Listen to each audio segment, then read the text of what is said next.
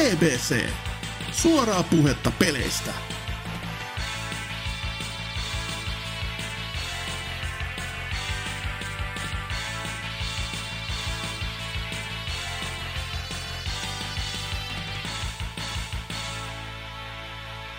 Niin kuin Maarit Hurmerinta aikanaan laulussaan sanoi, on siis kevät, pelaan pelkkää japsipaskaa, BBC kuuluu mikistä, ei vaan kuulokkeista, kyllä niitä aina jaksaa. Eli tervetuloa BBCn kevään ensimmäisen jaksoon, joka on numeroltaan järjestys, numeroltaan semmoinen kuin 413. Ja mikä jakso se onkaan, huhhuh, et ikinä uskoisi, mutta kuuntele loppuun, niin tiedät.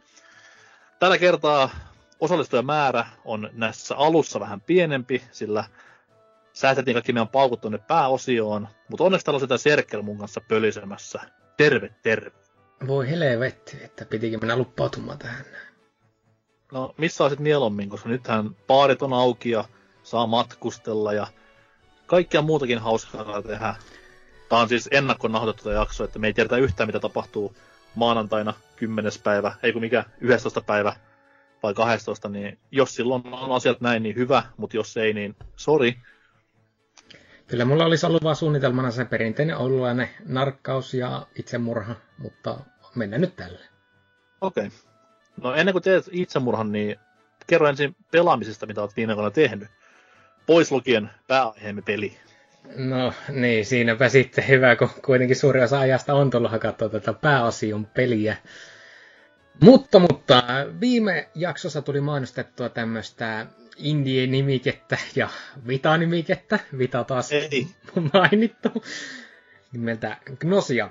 Ja no se nyt on tuossa mennyt parisen viikkoa sitten jo läpi asti, eli sain yhden lopun ja sain sitten sen oikean lopun niin sanotusti, kun japanilaisista puhutaan, niin ei kuitenkaan yhdellä lopulla totta kai voi olla tyytyväisiä. Ää, siitä ei mitään sen ihmeellisempää. Viime kerralla taisin vaan unohtaa mainita, että tuohon on kuitenkin periaatteessa myöskin RPG, koska hahmon stättejä kasvatetaan sitä mukaan, kun peli etenee. Että siitä tehdään vaan silleen niin kuin sujuvampi puhumaan, että suoraan kun hahmo on aikaisemmin ollut rumaa ja karismaa ei ole ollut ollenkaan, niin nyt nämä voit tehdä sitä kom- myöhemmin, kun nämä kasvatat stättejä, niin naama muuttuu semmoiseksi kuka tähän nyt olisi hyvää vertauskuvaa. No sanotaan vaikka, että Commander Shepardiksi ja tätä näin, myöskin se alkaa puhumaan niin kuin mikäkin pickup-artisti. Eli muuttuu niin kuin osesta Commander Shepardiksi. Joo, kyllä, just se okay. näin. Mutta sitten myöskin se pitää mainita, että kun tuossa se pelimekaniikka on Werewolfia, ja yksin pelattavana voi varmaankin ymmärtää sen, että se on aika niinku yksitoikkoiseksi menee loppujen lopuksi, että tekstit vaan oikeastaan ei oikeasti ei muutu. Ne ei muutu. Ne on äh, periaatteessa koko ajan täysin sama, että mitä hahmot sanoo missäkin vaiheessa. Ja, ja jos nämä lukisit ne tekstit, niin sehän kävisi tyyliseksi niin kuin jo parissa tunnissa. Mutta mikä tuossa oikein niin kuin, siististi mun mielestä suunniteltu on se äänidesigni, sillä jokaiselle eri skillille, mitä myöskin vastustajat pystyy käyttämään, tai muut osallistujat siinä pelissä, niin mm. niille on annettu erilainen ääni ja erilainen soundi. Eli periaatteessa se peli vaan menee siihen, että nämä äänen perusteella tiedät, mitä tapahtuu ja mitä nämä vastaat siihen. Jolloin sitten se peli itsessään menee hyvin nopea temposeksi ja nämä pääset enemmän katsomaan sitä oikeaa tarinaa siinä. Eli sä voit pelata peliä niin kuin yöllä vanhempien tai paremman puolison nukkuessa vieressä ilman ääniä, vaan tarvitset ihan ääniä. No, voit näin nyt ilmankin ääniä, mutta äänien kanssa se on oikeasti paljon parempi. Että pistän mm.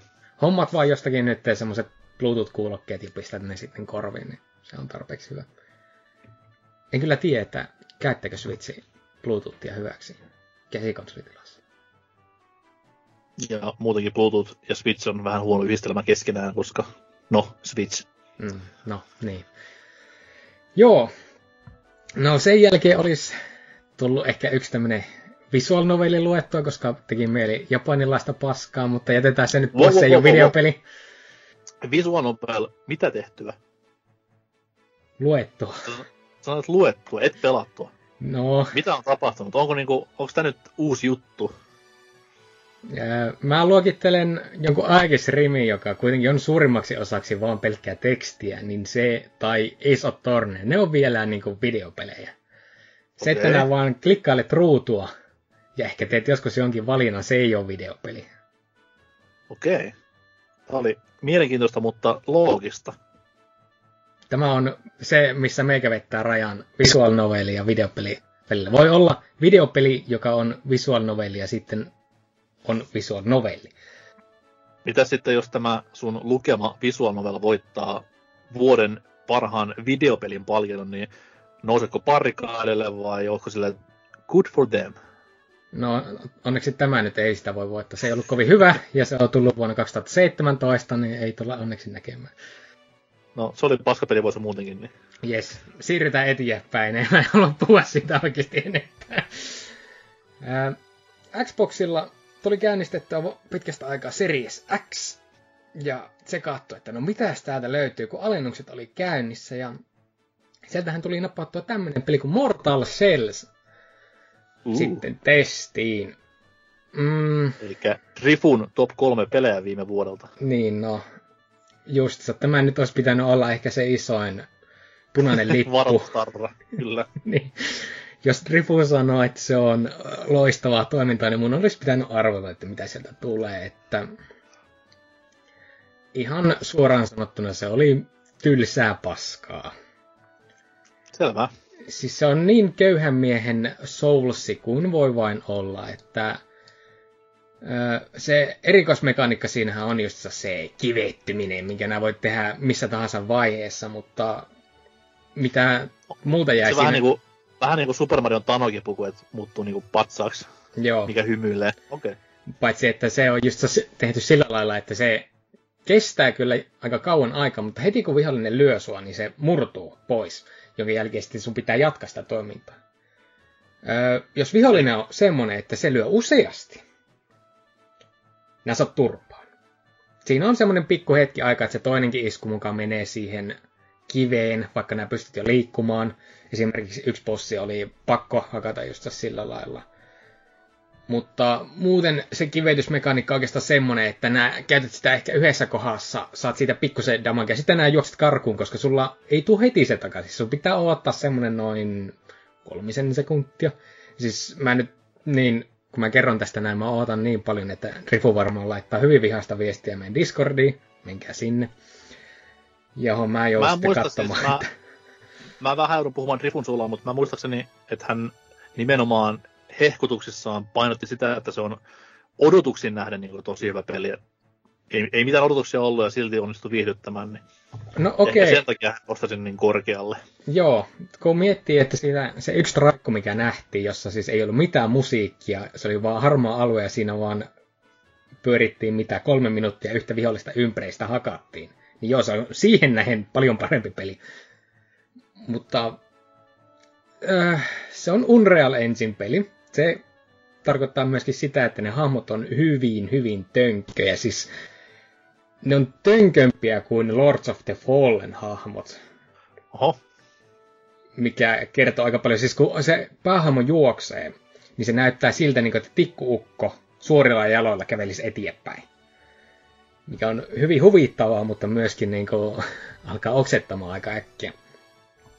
Sitten yksi toinen juttu, jonka mä huomasin aika äkkiä tuossa noin, että tuo, se ei ole mikään pitkä peli.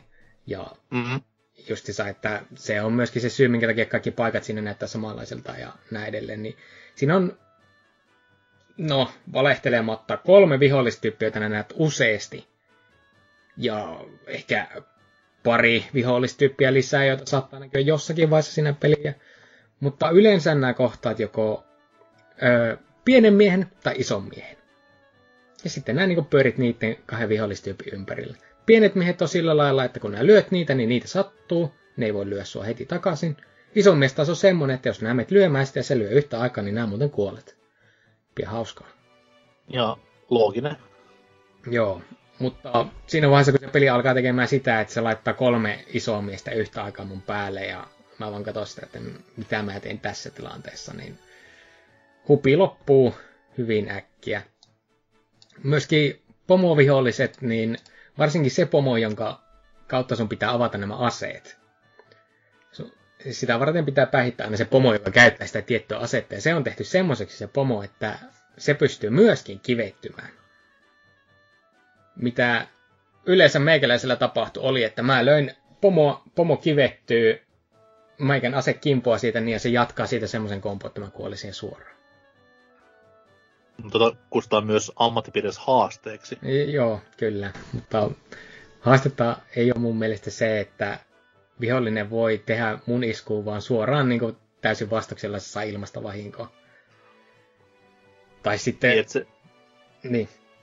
et ei ollut niinku Bloodborneissa niinku nämä hunterimatsit, mitkä oli ihan oikeasti niinku ns. tasaväkisiä ja molemmilla oli ne samat hunter-kyvyt, mitä niinku pelaajallakin hahmolla. Et, mikä oli mun mielestä siistiä idea siinä Bloodborneissa, koska totta kai bossit on aina bosseja, mutta sitten just ne hunterit, kun ne on niitä samoja huntereita, mitä sinäkin oot, niin ei sillä pitäisi olla mitään etujakaan hirveästi, paitsi aseissa tietty. Mutta... Joo, ei. Si- se on ehdottomasti, että Bloodborneissa se tosissakin tuntuu siltä, että se on metsästäjä vastaan metsästä. Tässä se tuntuu siltä, että sä oot sinä steroideilla vastaan sinä. Niin, niin. Mikä taas, no en itse tykännyt yhtään. Että aika äkkiä tämä sitten jäi kesken, että nelisen bossia mä tuosta hakkasin pois alta ja olin, että okei, okay, tää on nähty. Saisipä mä rahat takaisin. No niin, sen jälkeen kun tajusin, että olin mennyt tuhlaamaan rahaa Xboxille, niin avasin totta kai Game Passin ja katsoin, että no mitäs täältä ottaisi testiin, niin olin kokonaan unohtanut, että tämä on mun muistaakseni oli ja ne on niitä ainoita yksinoikeuksia, mitä Xboxille tuli. Nykyään jo PCllä, eli Recore. Ei helvetti. Siis mä muistan tästä vaan sen, että silloin kun tätä esiteltiin, niin mulla tuli semmonen kuva, että tämä on niinku tarinapohjainen seikkailu. Vähän niin kuin nämä Lara Croftin uudet tulemiset, että edetään kentästä kenttää ja siinä sitten avautuu tätä mysteeristä tarinaa. Niin voit varmaan arvata hämmästykseni, kun avaa sen peli ja siihen ensimmäinen ruutuboksi, joka avautuu, on, että hei, nyt me on uutta DLCtä saatavilla. Uusia dungioneita, uusia aseita, enemmän leveleitä ja uusia vihollisia. Ja mä katsoin, että siis mitä helvettiä.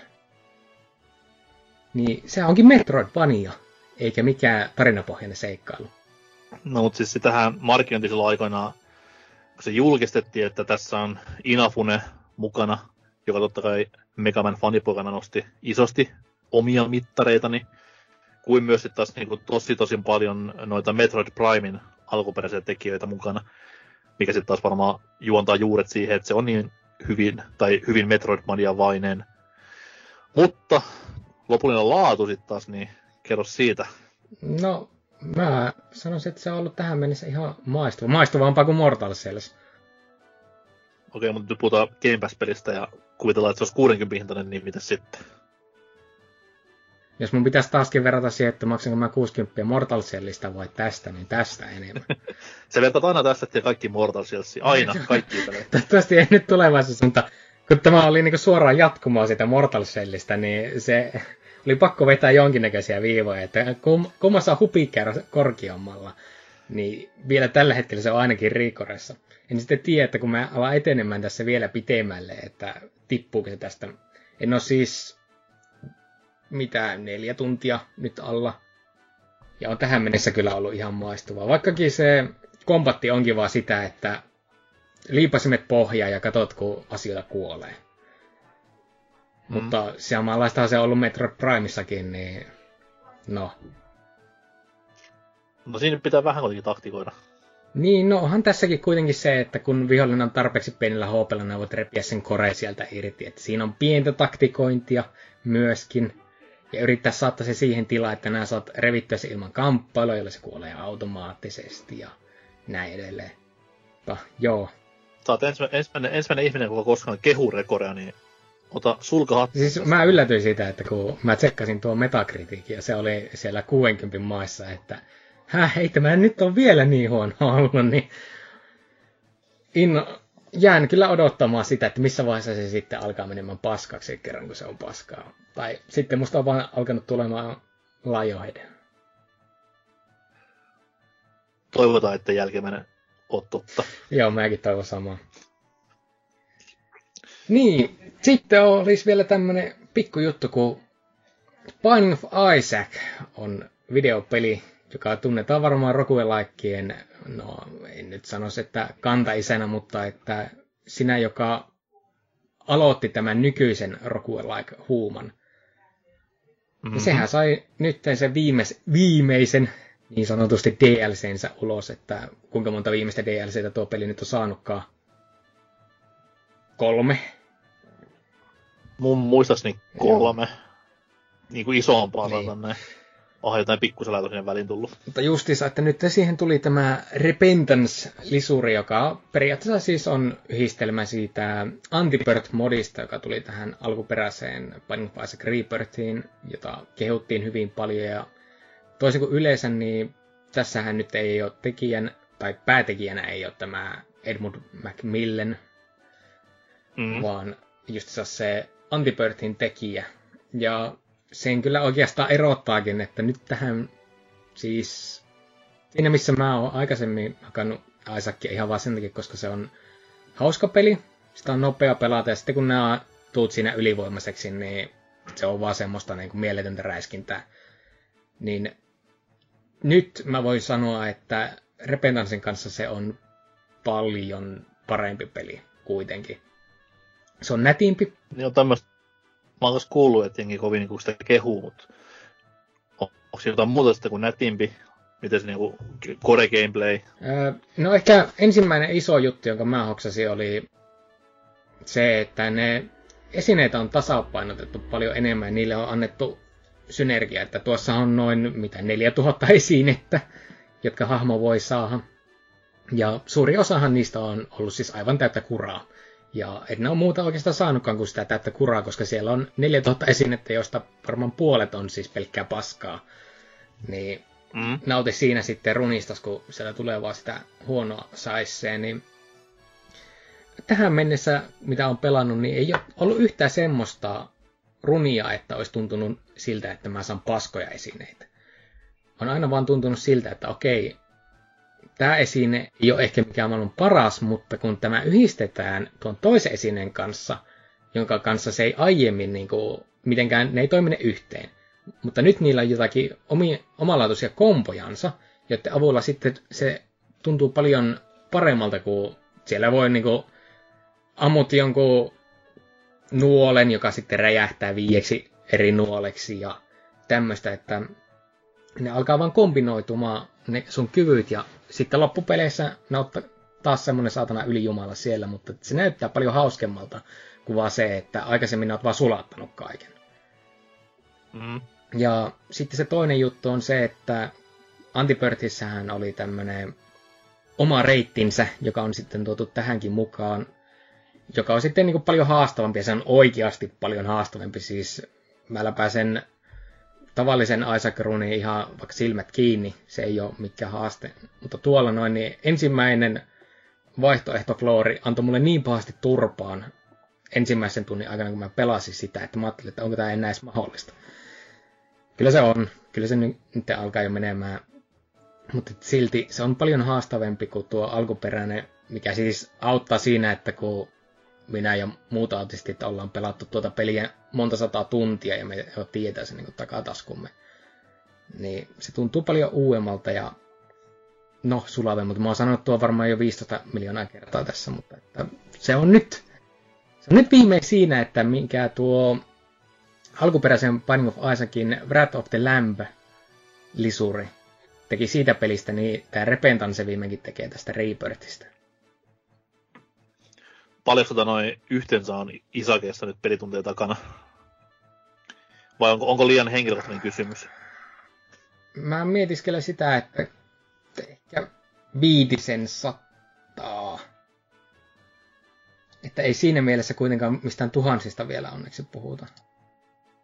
Niin, niin koska taas mulla, mua on aina sille vähän tavallaan harmittanut, että mä en niin kuin Isakkiin koskaan silleen tykästynyt Mä en, alun perin mä en tykännyt siitä sen takia, koska mä en digannut siitä, öö, en mä voi sanoa graafinen ilme, koska se on kuitenkin nätti peli, mutta siis siitä niinku tematiikasta. Se oli jotenkin niinku kuvottavaa, se kaikki, kaikki gore ja nämä, mitä siinä oli.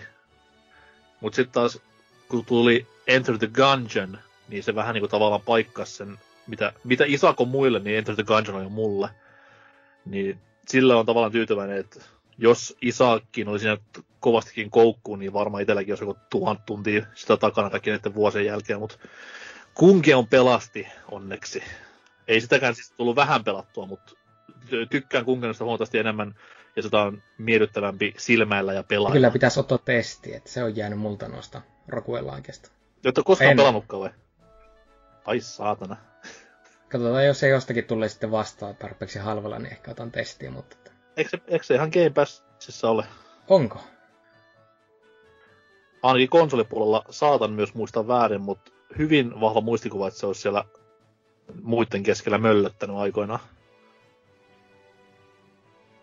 Hmm, okei, okay, no... Pitäisi, pitäisi olla osa paikalla, kun se on niin, Mutta tässä taas nähdään, että jos se on siellä, niin Xbox Liiga voittaa aina.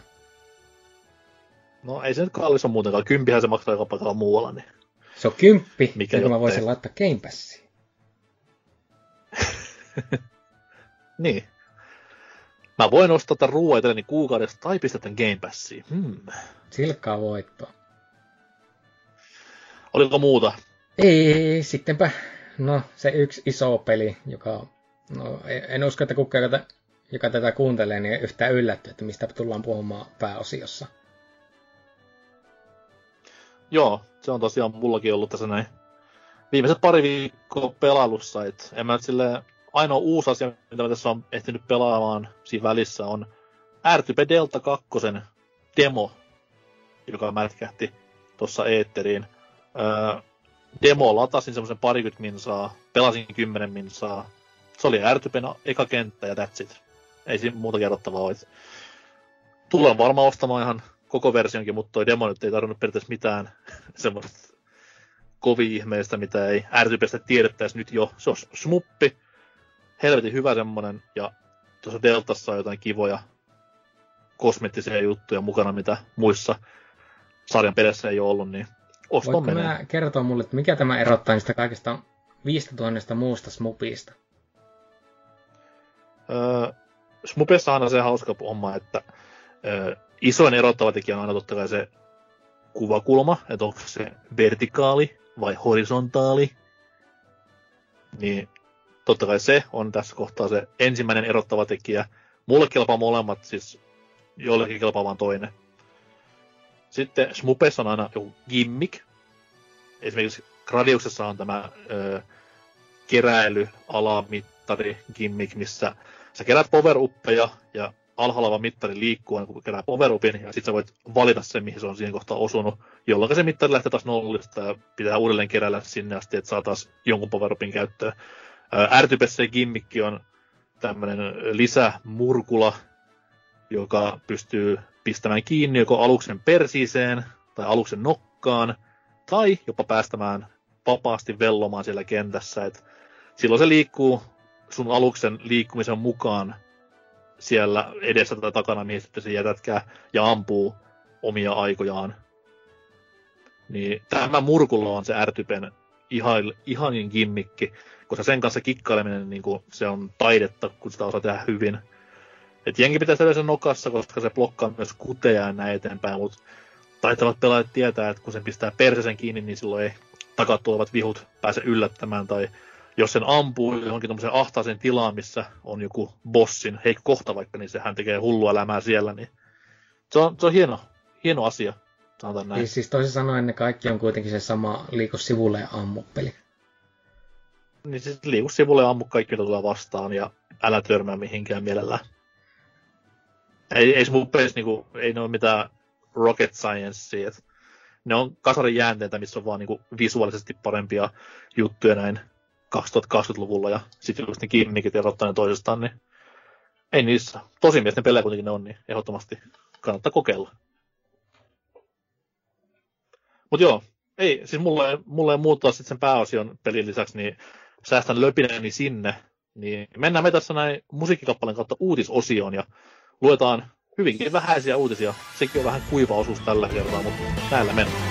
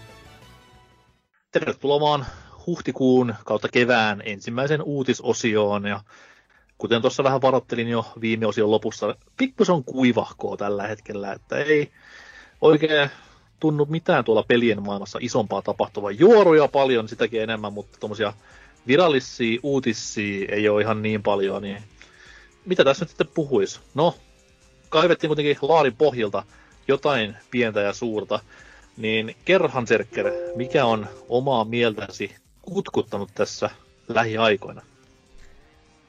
Jotkut saattaa muistaa, kun me viettiin tämmöinen pieni jakso äh, eräästä kiinalaista huippupelistä nimeltä Genshin Impact, jossa jo kertaalleen mainittu Drepo hehkotti sen voin parhaaksi peliksi tai jotain tällaista, niin nyt on Twitterissä alkanut kampanja, että missä poikotoidaan Genshin Impactia muutamasta hyvästä syystä, eli siinä pelissähän on tämmöinen alkuperäiskansa vihollinen, joka sitten havaittiin eräältä esittelyvideolta, että käytettiin ihan Amerikan intiaaneja näiden vihollisten modelauksessa hyväksi. Seurata, okay. miten Amerikan intiaanit pukeutui ja toimii, ja sen perusteella sitten lähdettiin piirtämään sitä, niin tämä klippihän siis, tämä kohan näkee jonkun pari sekuntia siinä videolla, mutta että ei mitään, se riitti Twitter-ihmisille, ja perset on nyt revitty. Annako arvaa kaikkia muiden paitsi Amerikan intiaanitten toimesta?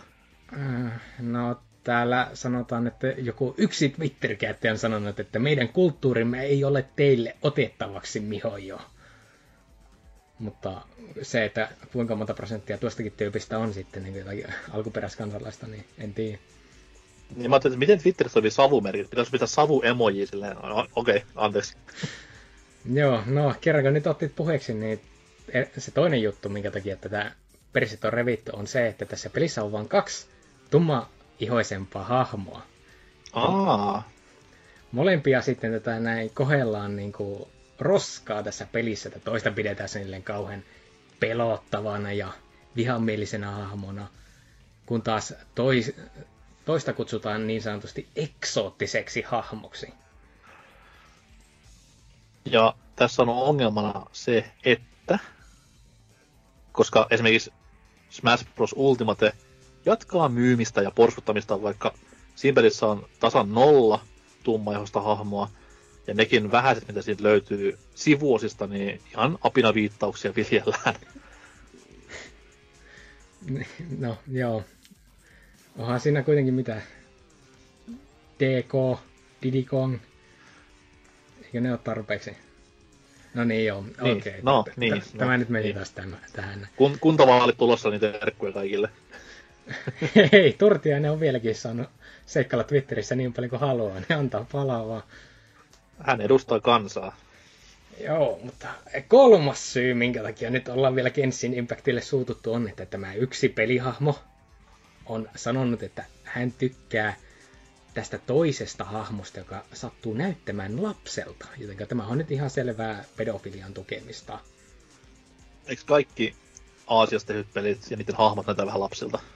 No, joo, se on kyllä ihan totta. Kaikki ne on 12-vuotiaita, mutta tässä on nyt taas kyseessä tuo Awakeningistakin tuttu, että, tai Fire Emblemistä tuttu, lohikärme näyttää viisivuotiaalta, mutta oikeasti monta tuhatta vuotta vanha setti taas käynnissä. Että...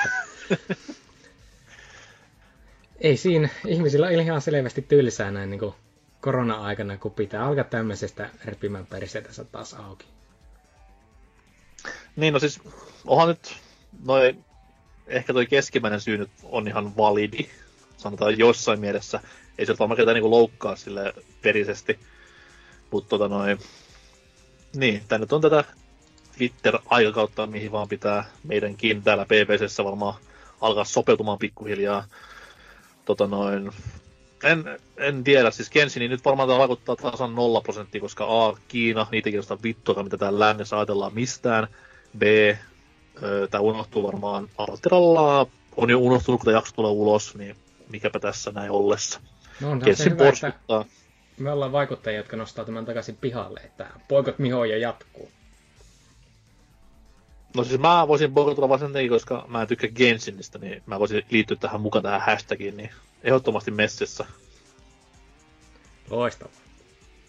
Hyvä. Loi, hyvästä syystä mennä mukaan silleen, että massan mukana kävi mitä kävi. Öö, oliko muuta Genshinin liittyen? Joo, ei, eiköhän voi siirtyä tästä näin eteenpäin. öö, kuten sanottu, niin uutisin tämä vähän laiha tällä hetkellä, mutta tämä nyt on jonkinlainen uutinen kuitenkin, että E3 palaa yes. tänä vuonna takaisin. Eli kaikkien pelaajien joulu, joka on siis kesäkuu, on tänä vuonna taas yhden, yhden sortin rikkaampi, kun viime vuonna väliänyt E3 tekee comebackin, joskin vain digitaalisessa muodossa. Toki meitä härmäläisiä tee hommakirjoista pätkäkään, että onko se diginä vai ei, koska eihän me sillä paikan päällä koskaan päästä käymään, niin parempi vaan, että järkkäävät digimuodossa, koska me ei huomata mitään eroa tuosta kahdeksan tuuman näyteltämistä suttusella yöllä, katsotaan muutenkin, niin mikä tässä ollessa. Digital Only Event tosiaan ja 12-15 päivä kesäkuuta sitten rytisee striimiä striimin perään. Joskin poissaoloja on jälleen kerran, eli poissaololistaan on merkattuna EA, joka on käytännössä ollut pois E3 jo monta vuotta, mutta nyt niillä ei ole sitä omaa eventtiäkään tuossa niin samoihin aikoihin, niin he ovat näin ollen pois E3-silta.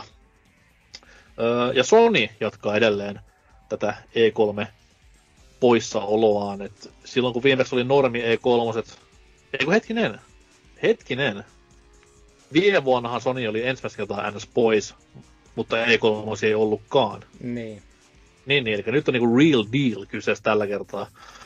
Öö, syytä tälle emme kukaan tiedä, mutta iso lovi se kuitenkin on siihen kolmen päivän tykitykseen, mitä se tulee sitten olemaan täynnä maailman ensi ja ties mitä megaton tipputuksia. Et Sonin oma State of Play totta kai varmasti tulee kontraamaan tämän poissaolon jossain kohtaa, mutta tuleeko se ennen E3 vai jälkeen, niin ken tietää, ken tietää. Et sieltähän tulee rätsetti ulos just niin kuin E3 hollilla, niin luulisin, että tulisi Ratchetin jälkeen vasta tämmöinen isompi, isompi niin kuin Megaton esittelytilaisuus ja ennen Ratchetia totta kai keskitytään vaan siihen Ratchettiin. Mutta Sony veikata itse. Kyllä, että tulee kuitenkin ennen Ratchetia, koska no, ihan niin kuin Spider-Manin ja näiden muiden kanssa, niin pitää vielä vi- paria päivää ennen pelin julkkaria olla silleen, että muistakaa, tämä tulee ulos, käykää ostamassa, niin, tai sitten Sony tekee samalla, kun se on tehnyt muun muassa niin kuin, öö, Ghost of Tsushiman kanssa tulee tämmöinen ihan oma dedikoitu State of Play, missä on puolisen tuntia gameplaytä niin maan perkeleesti ja näin eteenpäin. Mutta jännä, jännä kuitenkin, että niinku, eivät nyt osallistu tälläkään kertaa, vaikkakin onkin ensimmäinen kerta vasta, kun ovat poissa, koska viime vuonna, viime vuonna ei ollut ollenkaan, niin olisi kiva tietää, että mikä on tämä virallinen kanta ja syy mm, tähän kaikkeen. Eikö ne viime vuonna sanoneet just että kun ei ole, mit, ei ole mitään näytettävää, niin mitä jos tänä vuonna on sama juttu, että ei ole mitään näytettävää? No kun heillä kuitenkin pitäisi olla periaatteessa Horizonista näytettävää, pitäisi olla Gran Turismosta näytettävää, Öö, tavallaan pitäisi olla ehkä God of Waristakin näytettävää. Sitten kyllä logo nähty jo. jo. Niin, että kyllä se niin kuin, löytyisi omastakin takaa isoja pommeja, kuin sitten myös niin kuin markkinointidillien kautta tulleita third partyja ja näitä, mutta niin, mielenkiintoista. Et Nintendo, Xboxi, Ubi, Konami jopa myös tänä vuonna, uu, niin he, he siellä vielä menevät ja hoitavat hommaa meidän pelaajan iloksi. Niin sääli sitten, että niinku Sony on tänäkin vuonna känkkäränkkä päällä. En tiedä. Ei, siis se on hyvin omalaatuista ja kyllähän tuo surettaa ihan selvästi, että ei tulla saamaan sitä mukavaa kolmen päivää puskutusta, jossa vaan kaikki ollaan putkeen herreillä, mutta... Niin se mä niin. sanoa, että se, se nyt, mutta sitten silloin 15 päivää, kun pääsee vihdoin viimein, tai siinä välissä, kun pääsee vihdoin viimein nukkumaan normaalit yöunet, niin se ei silloin enää niin, se niin ei kyllä enää tunnu siinä vaiheessa hyvälle, se on totta.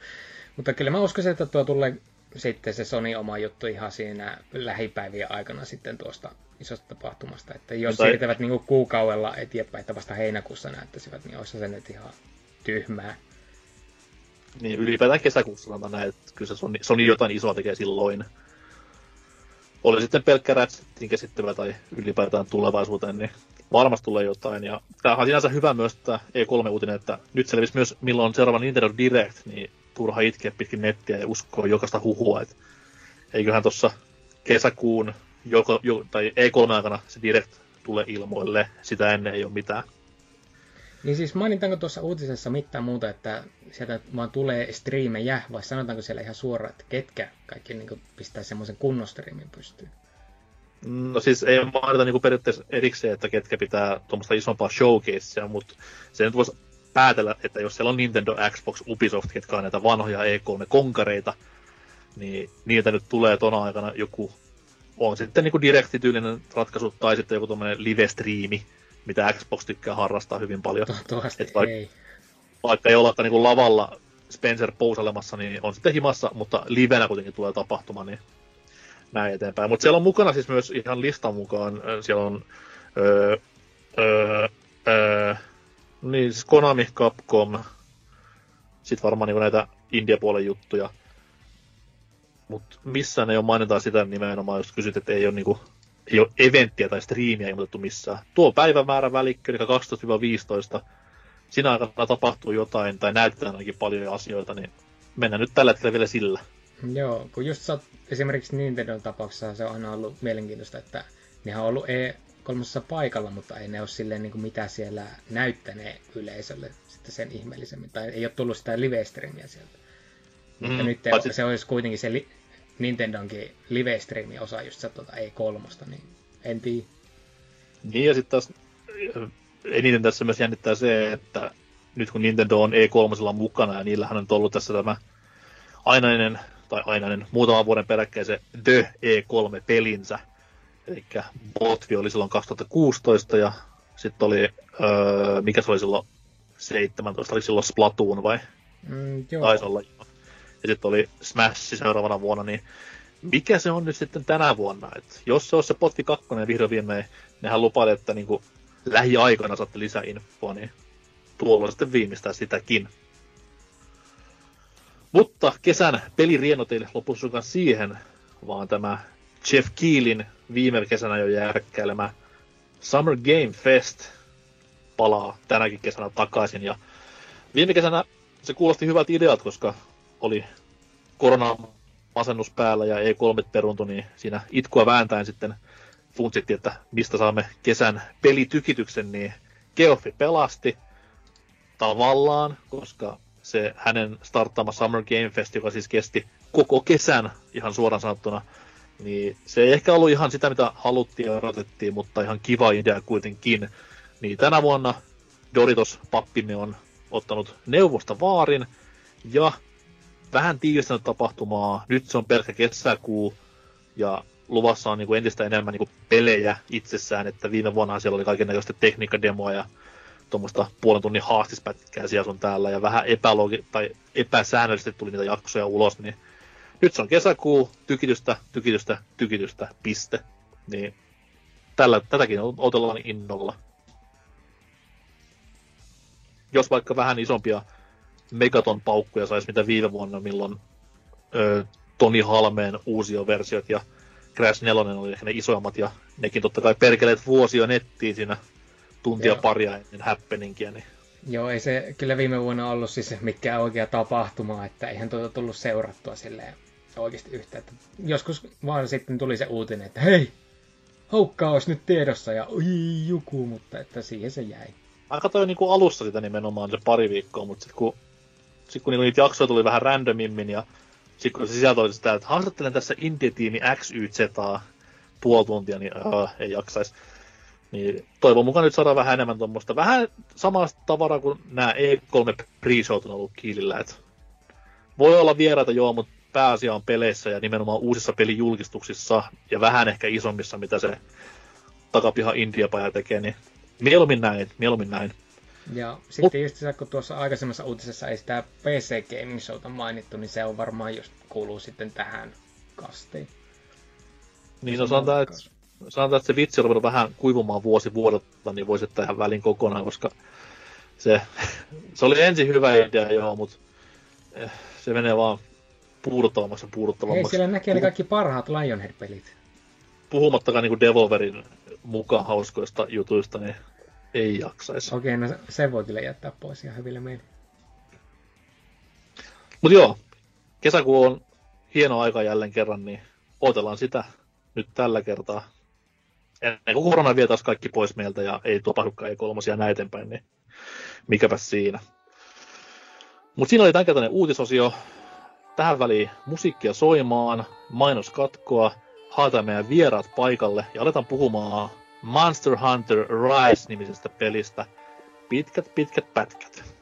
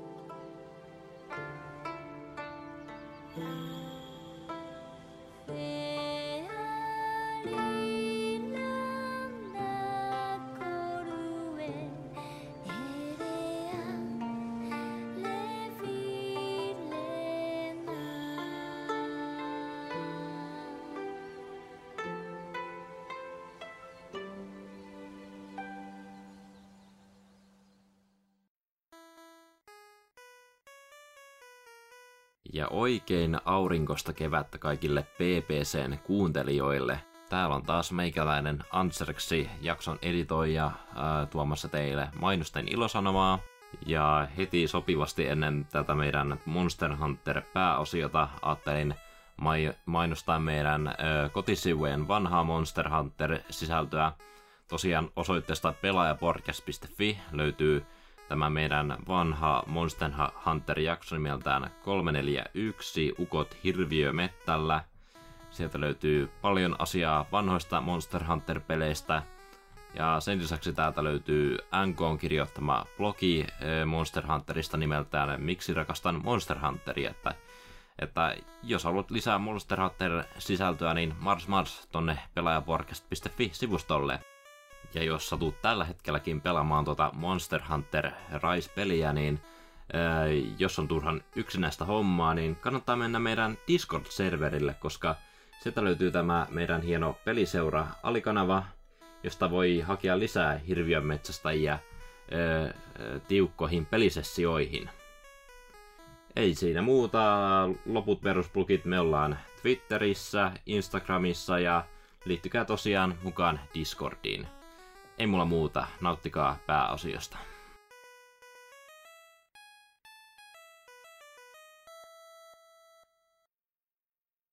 Tervetuloa vaan takaisin tuosta noin hyvinkin värikkäältä ja mielenkiintoiselta mainoskatkolta. Ja homman nimi on nyt se, että pelikerho olisi jälleen kerran ajankohtaisena aiheena.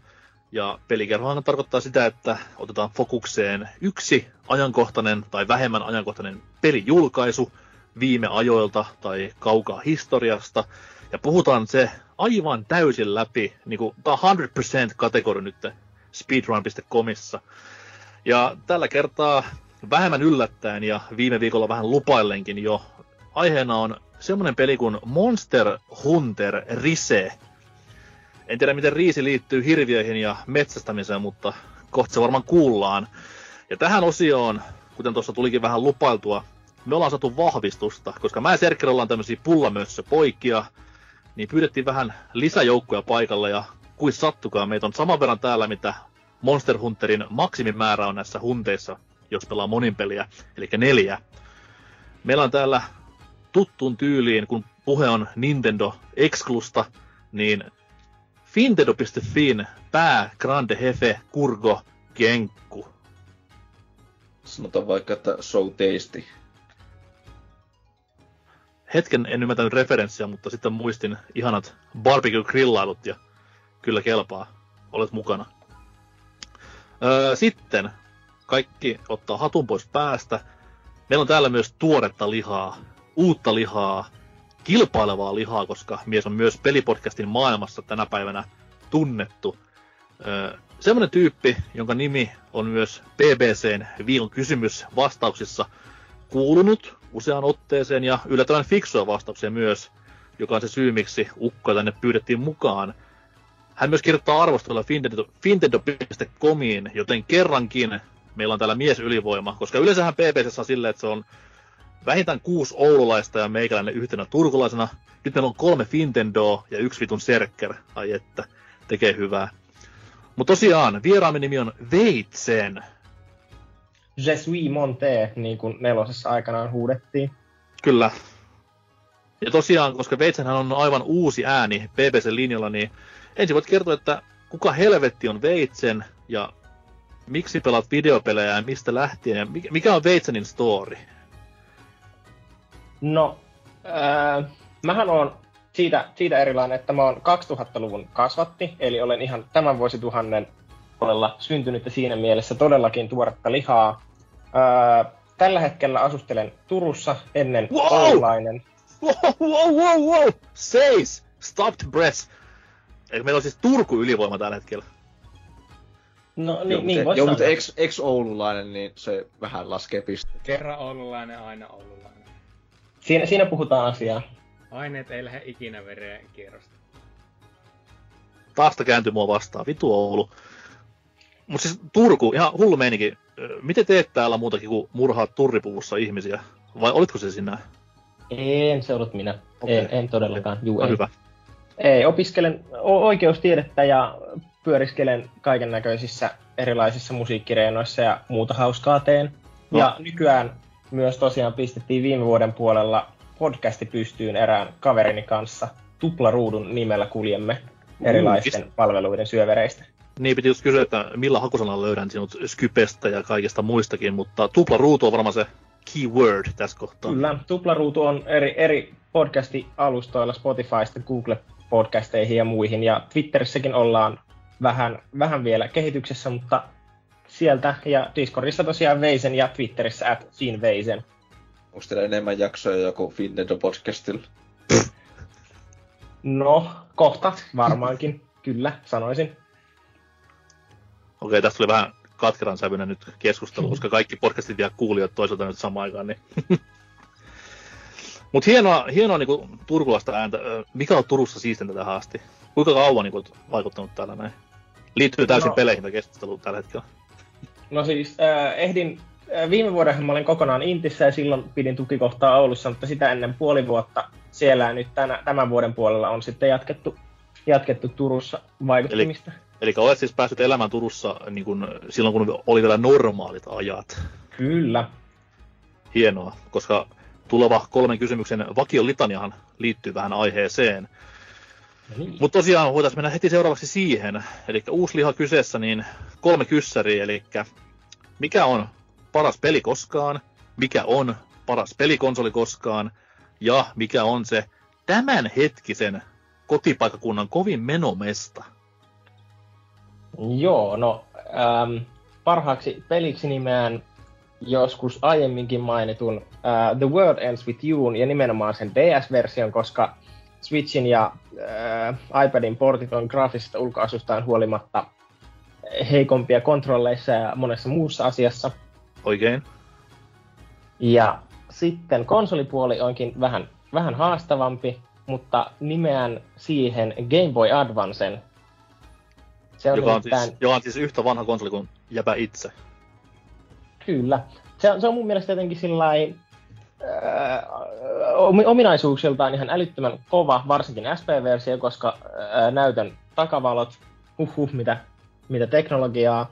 Ja se graafinen ulkoasu on jotenkin vaan semmoinen sopivan äh, crispy, ei ole liian, liian retroa eikä liian modernia, ja sillä saa tehtyä ihan älyttömästi kaikkea hyvää, ja onhan sillä nyt kaikkia hulluja tekeleitä äh, Donkey Kong King of Swingista lähtien kaikkiin SNES-klassikoihin ja Advance Warsiin, joten ei ole valittamista sen puolesta.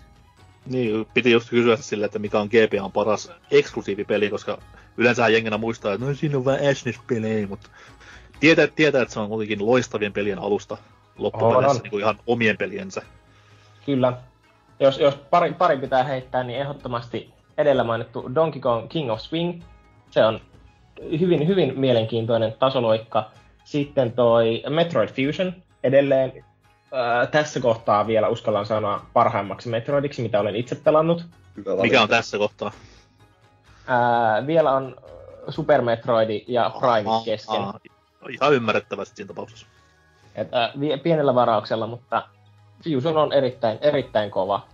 Ja sitten, no, kolmannen sukupolven Pokemonit on loistavia pelejä, mutta edelleen liputan viidennen sukupolven puolesta, joten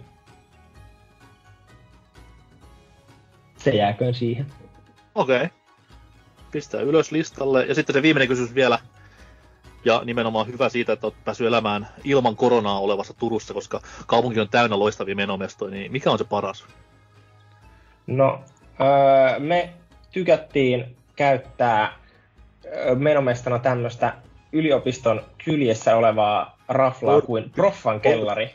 Ai, Proffakellari, okei. Okay. Se on aika yleinen vastaus yliopistopiireissä. Se, on- siinä on jotain semmoista hyvää fiilistä ja siellä on muutamalla järjestöporukalla ollut aika, aika tasaiseen, tasaiseen tahtiin siellä kabineteissa pyörimässä, niin Proffa on kyllä semmoinen mukava menomesta. Onko Proffa niin säilynyt hengissä näiden kaikkien koronakurimusten aikana vai onko se jotain kriisiä päällä ja ovet säpissä loppuelämän ajan? No, toivotaan parasta ja pelätään pahinta. Amen. Mitä sitten on järjestöhommat? Oletko päässyt jo akateemisen Nintendo-klubin meininkeihin mukaan? Kyllä, vaikutan itse asiassa tällä hetkellä hallituksessa ja Oho. pyörin siellä, siellä tekemässä, että rekry oli ankara ja saman tien nakki napsahti. Okei, mä veikkaan, että kaikki Fintendon Discord-ihmiset on ainakin siellä päin vaikuttamassa jollain tavalla, niin mikäs siinä, mikäs siinä. Mutta hei, kiitos läsnä. Nintendo-pulloilla ylivoiman melkein siellä. No, Ja mä muistan, Muistetaan- olin, muistetaan Mä muistan- kilpailullinen Smash-skene kanssa. niin mä olin siellä Smash-tapahtumissa aikanaan, sitten mä olin sillä tavalla, että mä kirjoitan Fintendon juttuja, ai ja mäkin, sitten että no helvettiä. Ja joka toinen tyyppi sanoi, että ai mäkin kirjoitan sinne, joo joo. Ja oli silleen, luuli olevansa kuin hirveä kurko, kun pääsi kirjoittamaan arvosteluja nettiin, mutta paskan vitut, siellähän kaikki oli korkeammalla asemalla vielä, niin masennus iski. Mutta kiitos Vetsen läsnäolostanne ja ehkä myös asiantuntemuksestanne. Ei tiedetä, että onko sulle hirveän tuttu tämä pääaihe, mutta katsotaan miten käy. Mm-hmm. Mutta tosiaan se pääaihe, eli Monster Hunter Rise. Kaikkiaan nyt varmasti on kuulleet ja lukeneet peliaiheisia uutisia tässä viime viikkoina, että mikä on homman nimi, ja jos ei mitään kärryäkään ole, mikä on Monster Hunter pelisarjana, niin me ollaan tehty sitä aikanaan jakso. Öö, sen verran hyvin preppasitte tähän jaksoon, että en muista sen jakson numeroa tähän hätään, mutta se löytyy sieltä pelaajapodcast.fi-sivustolta, kun pistää hakusanaksi Hirviömettä, niin se oli jakson nimi, sen itsekin muistan. Ja sieltä kuuntelemaan, miten meikäläinen serkkeri, olisiko ollut Rifu vielä mukana, niin puhuttiin pitkät, pitkät pätkät tästä hienosta, hienosta pelisarjasta. Silloin vielä tietämättä, että tämmönen Rise-osa ilmestyy joskus aikanaan tämmöiselle alitehoiselle käsikonsolille. Mutta tosiaan, Monster Hunter Rise, öö, voisi sanoa myös Monster Hunter 6, mutta sehän olisi aivan väärin. Joten puhutaan pelkästään Raisista, koska Capcomin nykyään haluaa, että numeroiden sijaan Monhu-sarjassa on ihan tämmöiset lisänimet käytössä, ja nämä lisänimethän tarkoittaa sitä, että mikä sen pelin tuommoinen NS-kantava teema on. Worldissähän se oli se hieno värikäs ja eläväinen maailma täynnä erilaista interaktiota ja näin eteenpäin. Ja Raisissa sitten taas se on jotenkin hämmentävästi se, että Rise tarkoittaa kasvua kautta nousua, joten vertikaalisuus on se homman juju. Vähän sinänsä outo, koska okei, okay, siis totta kai nyt pelissä pääsee korkeammalle kuin missään muussa monhussa, mutta äh, ehkä mä olisin jotenkin laittanut tähän eri nimen. SCK Worldissa ollut aika korkeita rakennelmia joissain kentissä. Oli kyllä, ja siis jos ajatellaan ihan niinku pilkun päälle, niin Raishan, jos se on vertikaalisuutta, niin nelonenhan on se kaikkien aikojen edistyksekkäinen vertikaalisuudessaan Monster Hunter, kun siinä pääsi ihan kiipeilemään kunnolla ja näin eteenpäin, niin mä en taju, mä en taju, mutta Capcom tajusi ja ne nyt nauraa matkalla pankkin tälläkin hetkellä, niin ei nyt naurata heidän nimivalinnoilleen tässä kohtaa. Mutta tosiaan Monster Hunter Rise äh, julka, tai julkistettiin niinkin myöhään kuin tuossa viime vuoden syksyllä.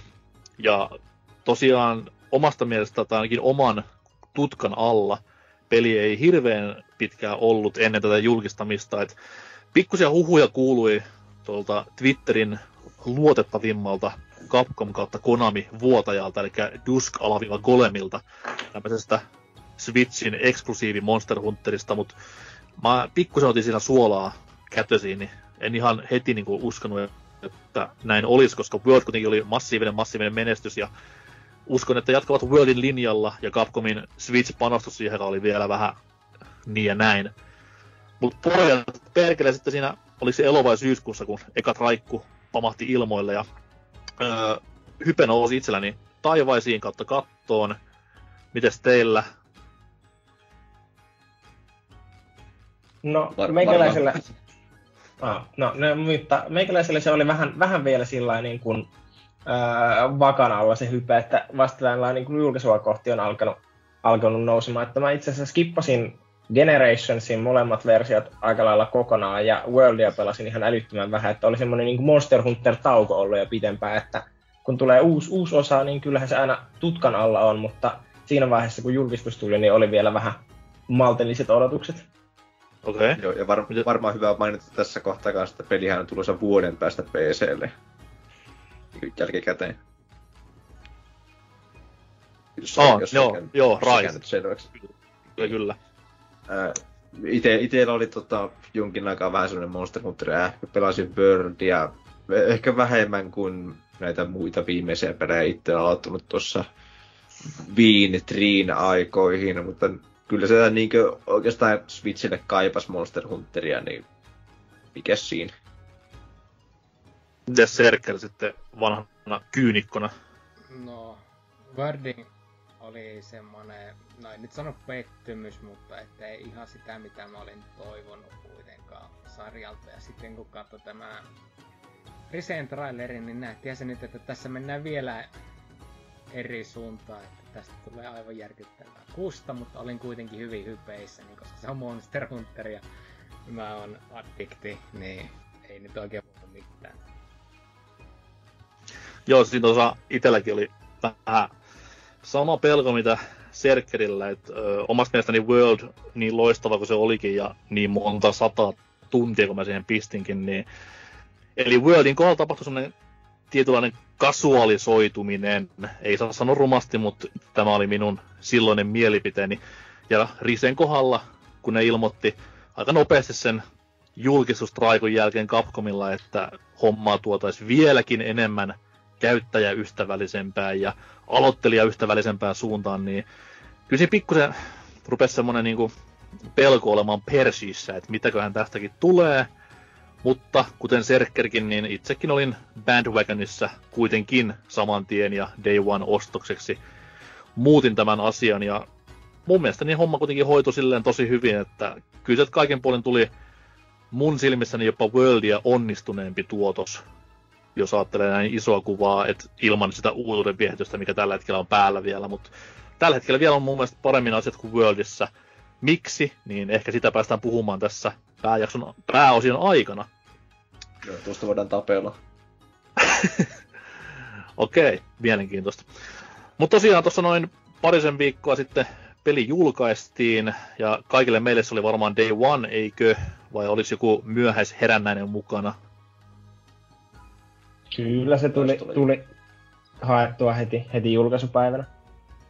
Ihan fyysisenä hait? Kyllä. Alright. Missä on Turussa nykyään peli? Ah, puolen kuun pelit on tietty olemassa jo. Jep.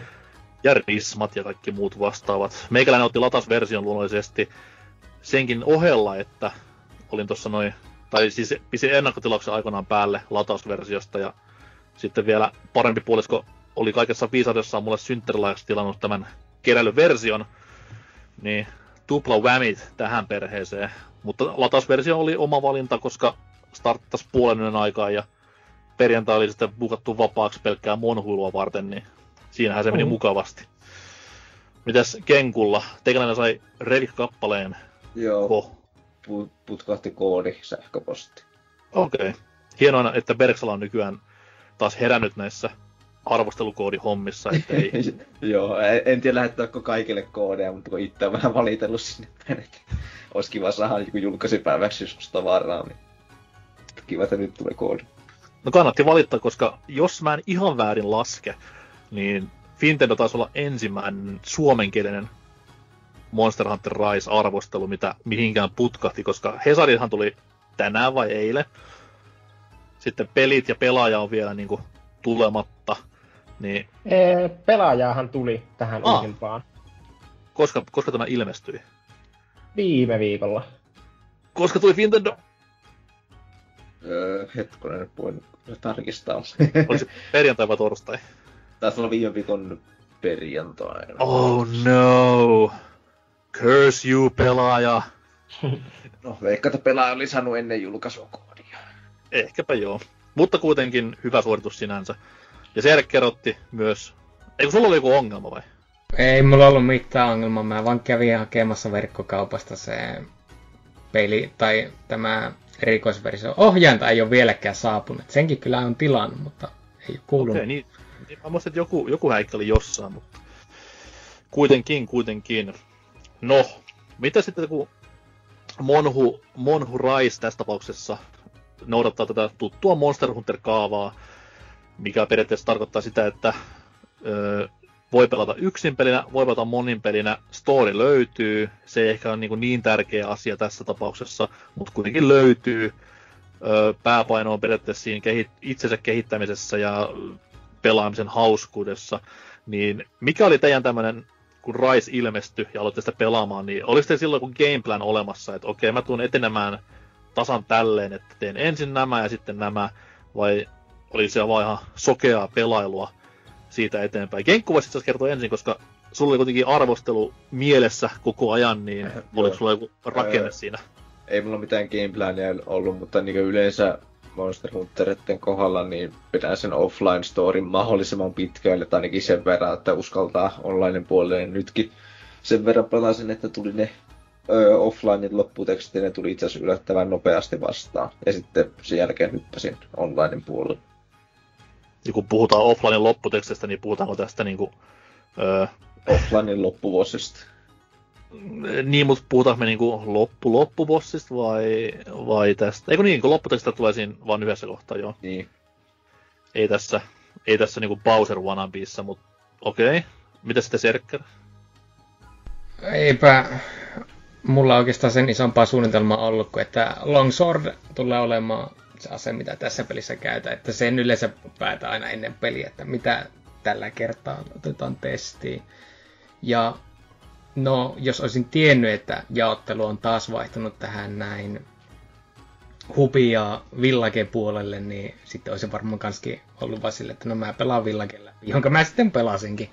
Mutta se ei, ollut, se ei ollut mitään suunnitelmallista. Okei. Okay. Entäs Veitsen? Öö, no, itse lähdin kanssa sitä, siitä Villagen puolta vetämään aika tiukasti ja sitten tietysti heti julkaisupäivän tienoilla oli nuo ankarat eli keskustelut ja pelit menossa, että itse asiassa se ensimmäinen, ensimmäinen tavoite, minkä itse asiassa otin itselleni, on se, että pääsee Barrothiin asti ja saa siitä Arborit tehtyä, koska se on, se on loistava monsteri. No, tässäkin voidaan keskustella vähän myöhemmin eriäviä mielipiteitä, mutta kuitenkin. Itellä oli tai on ollut aika lailla Monster Hunterissa semmoinen yleinen kaava, että tee niin, tee niin kauan yksin peliä, kunnes tuntuu siltä, että voi mennä monin peliin ilman, että tulee hirveästi kartteiltua niin kuin omalta kohdalta. Että maat hyvät varusteet ja vastaavat kehiin ja sitten vasta monin peliin. Totta kai monin pelissä onnistun sitten häpäisemään itteni heti kanssa matsissa, ei siinä mitään, hyvin meni sekin, mutta varmaan sinne niin kuin aika lähelle lopputekstejä mäkin menin sille ennen kuin koskinkaan monin peliin. Että et, et monin pelissä kuitenkin oli myös se pelko päällä itsellä, että totta kai avausviikonloppuna, kun on ruuhkaa linjoilla, niin se ei ihan niin hyvin toimi kuin toivoisi.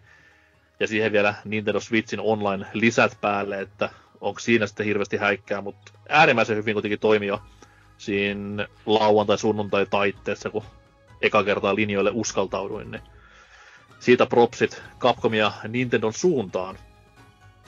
Mutta tosiaan tuossa Serkre vähän jo spoilaskin seuraavaa kysymystä, mikä aina on Monhussa tärkeintä, että mikä on se avaus, avausaste. Ja Risessä, ainakin omalla kohdalla, oli se, että tässä on vuosikaudet hakannut vaan ja yhdellä aseella. Ja kaikki Monster Hunter jaksoa kuunnelleet varmaan muistaa myös mun ränttini siitä, että asettahan ei saa vaihtaa kesken seivin.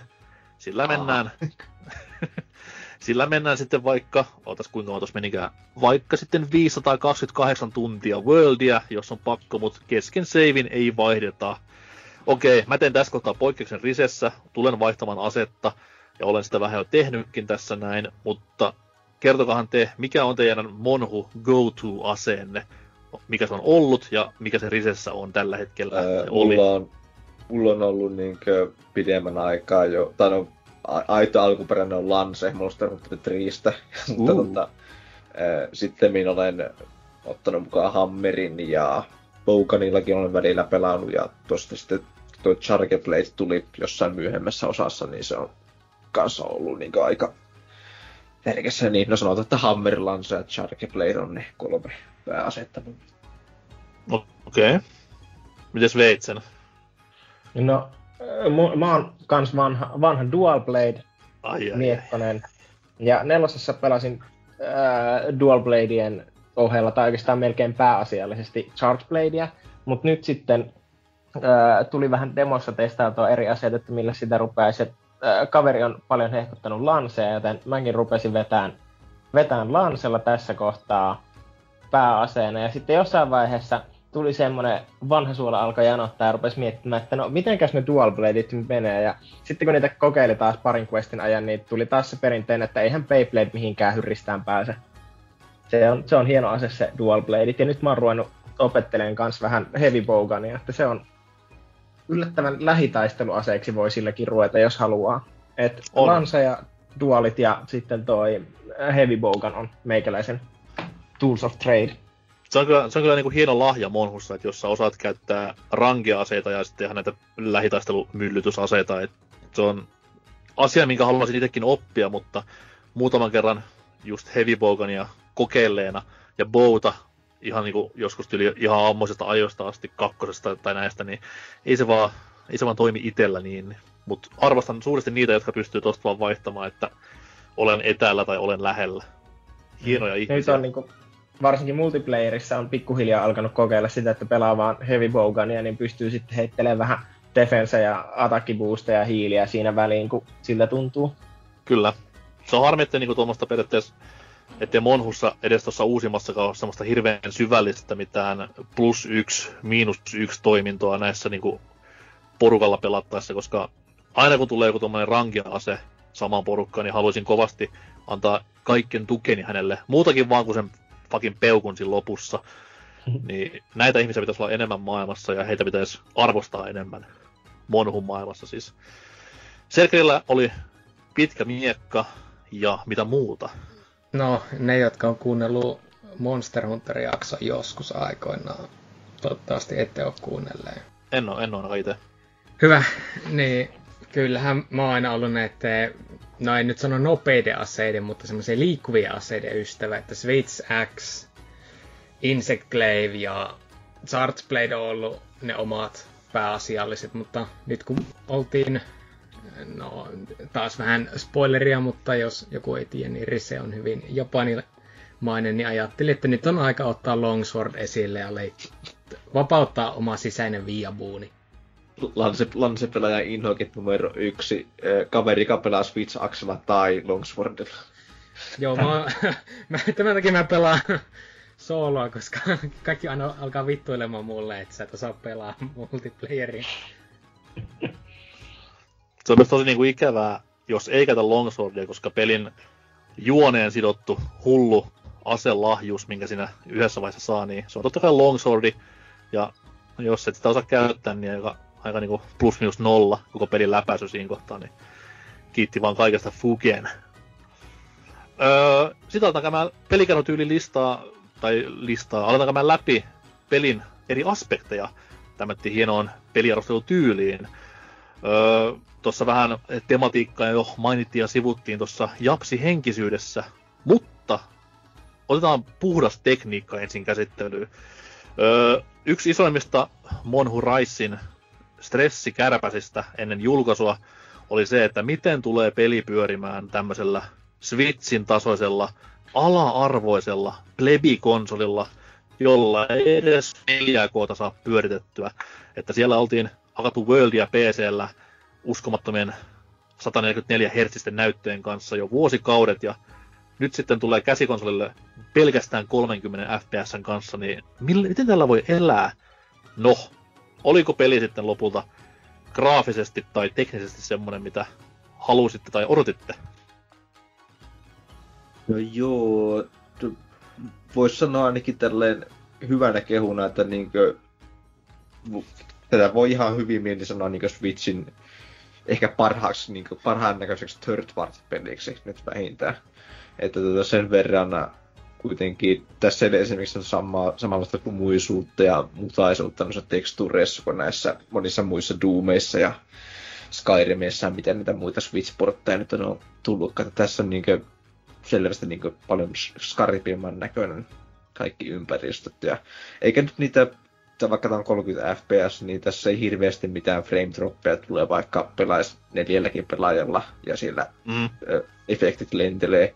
Jotkut valittanut, että Flooded Forest-kenttä on vähän semmoinen, että siellä voi jossain vesiputouksen läheisyydessä tai jossain jotain pieniä frame tulla, mutta en ole itse huomannut, tai ainakaan ei ole mua häirinnyt hirveästi, Joo. niin en tiedä miten teillä olisi mullekään mitään niin toistuvaa tullut missään kohtaa, että just tämä Flooded Forestin vesiputous on varmaan kerran niin tullut vastaan, mutta sitten kun vähän jopa yrittänyt silleen niin kuin toistaa nämä dropit, niin ei ole niin kuin mitään missään kohtaa ilmennyt.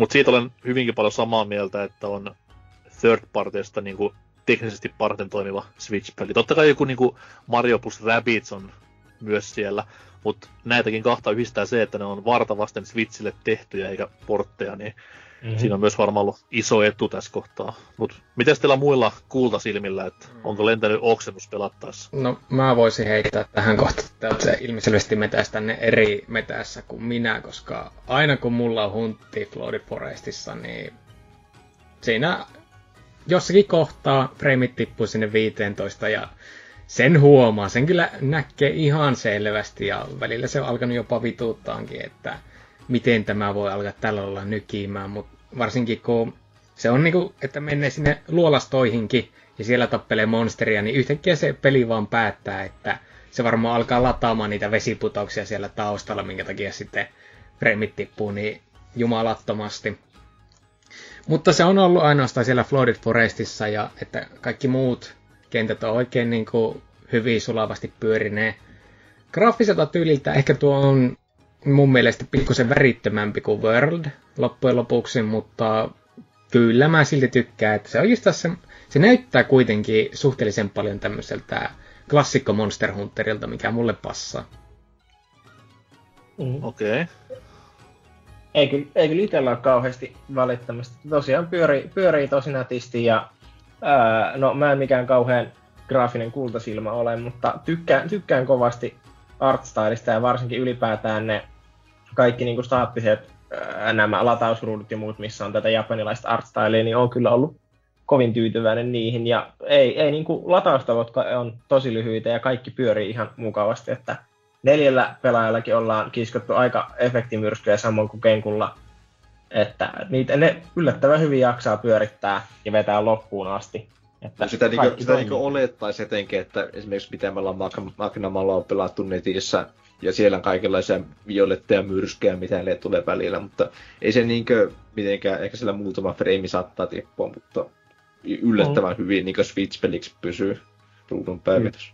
Mm, ainoa, ainoa tuommoinen niin toistuva tekniikka lapsus itsellä on ollut, no se oli itse Worldissakin jo sama, vaikka World onkin maailman tehokkaimmilla pelikonsoleilla, niin se siirtymävaiheet, kun juostaan porukassa paikkaan X, niin jos siinä sattuu keräämään jotain herppiä tai hakkaamaan louhosta, niin se on aika kömpelön näköinen se toisen kanssapelaajan siirtymä siihen kohtaan, että hyvinkin teleporttailua siihen kohtaan, mutta sitten sit se taistelut on nimenomaan pysynyt hyvin, hyvin kasassa tähän asti ja öö, ei niinku ole periaatteessa tuommoista nettikoodin lagimista näkynyt missään kohtaa myöskään, että ei ole mitään pahempia. Kerran on tainnut niinku tulla joku yhteyskatko, mutta se on jäänyt siihen, että sekin oli semmoinen pelko, mikä oli, mutta jos on kuullut juttu esimerkiksi tuosta Generations Ultimaten nettipuolen toimivuudesta, niin siinä oli jo sen verran hyvin asiat, että tietysti Capcom kyllä hoitaa tämän kondikseen. Et, et, tähän et, tekniikkavarttiin voisi itse asiassa lisätä vielä tuon, että tämä pelihän käyttää tuota, uutta Nintendo serveri-infrastruktuuria. Siis niin tämä täysin uusi joku päivitetty. Tai esimerkiksi Mario Kartissa, Splatoonissa ja näissä muissa, niin se on joku Viin ja Wii aikainen systeemi, mutta äh, Worldissa ja Riceissa ja sitten tässä Mario 3D Worldissa, niin niissä on tämä uusi, oliko se NPNL? Kyllä, mutta sitten taas kun miettii Mario 3D Worldin nettitoimivuutta, niin se nyt ei ihan ehkä ruusuta. se, ei ole, se ei ole niin hyvä tämä, mutta niin kuin, mm. tässä, tässä ja. mulle, vaikka, vaikka on japanilaistakin kanssa välillä pelannut tätä Ricea, niin se on tosi hyvin toiminut, että siellä ei ole oikeastaan mulla minkäänlaista varppimista niiden mm. kanssa ilmentynyt. Kyllä, ja nyt kun tekniikkavartissa ollaan, niin senhän voisi myös heittää, että Raissihan käyttää tätä Capcomin uutta RE-engineä, joka toimii Switchilläkin niin näppärästi. Kyllä. Mitä sitten toi, öö, en muista ainakaan Fintendon arvostelusta äkkiseltä, niin miten käsikonsolimoodi? Oletteko sillä hakkaillut, että itse on tasan kerran koettanut sitä ja joudun lopettamaan ihan vaan pelkästään käsien, käsien toimivuuden takia, koska oli niin paljon näppäin helvettiä, että siinä oli kohtalaisen Alessi Laihomaisessa asennossa sormet, siis Alessi Laihon nykymeiningin asennoissa.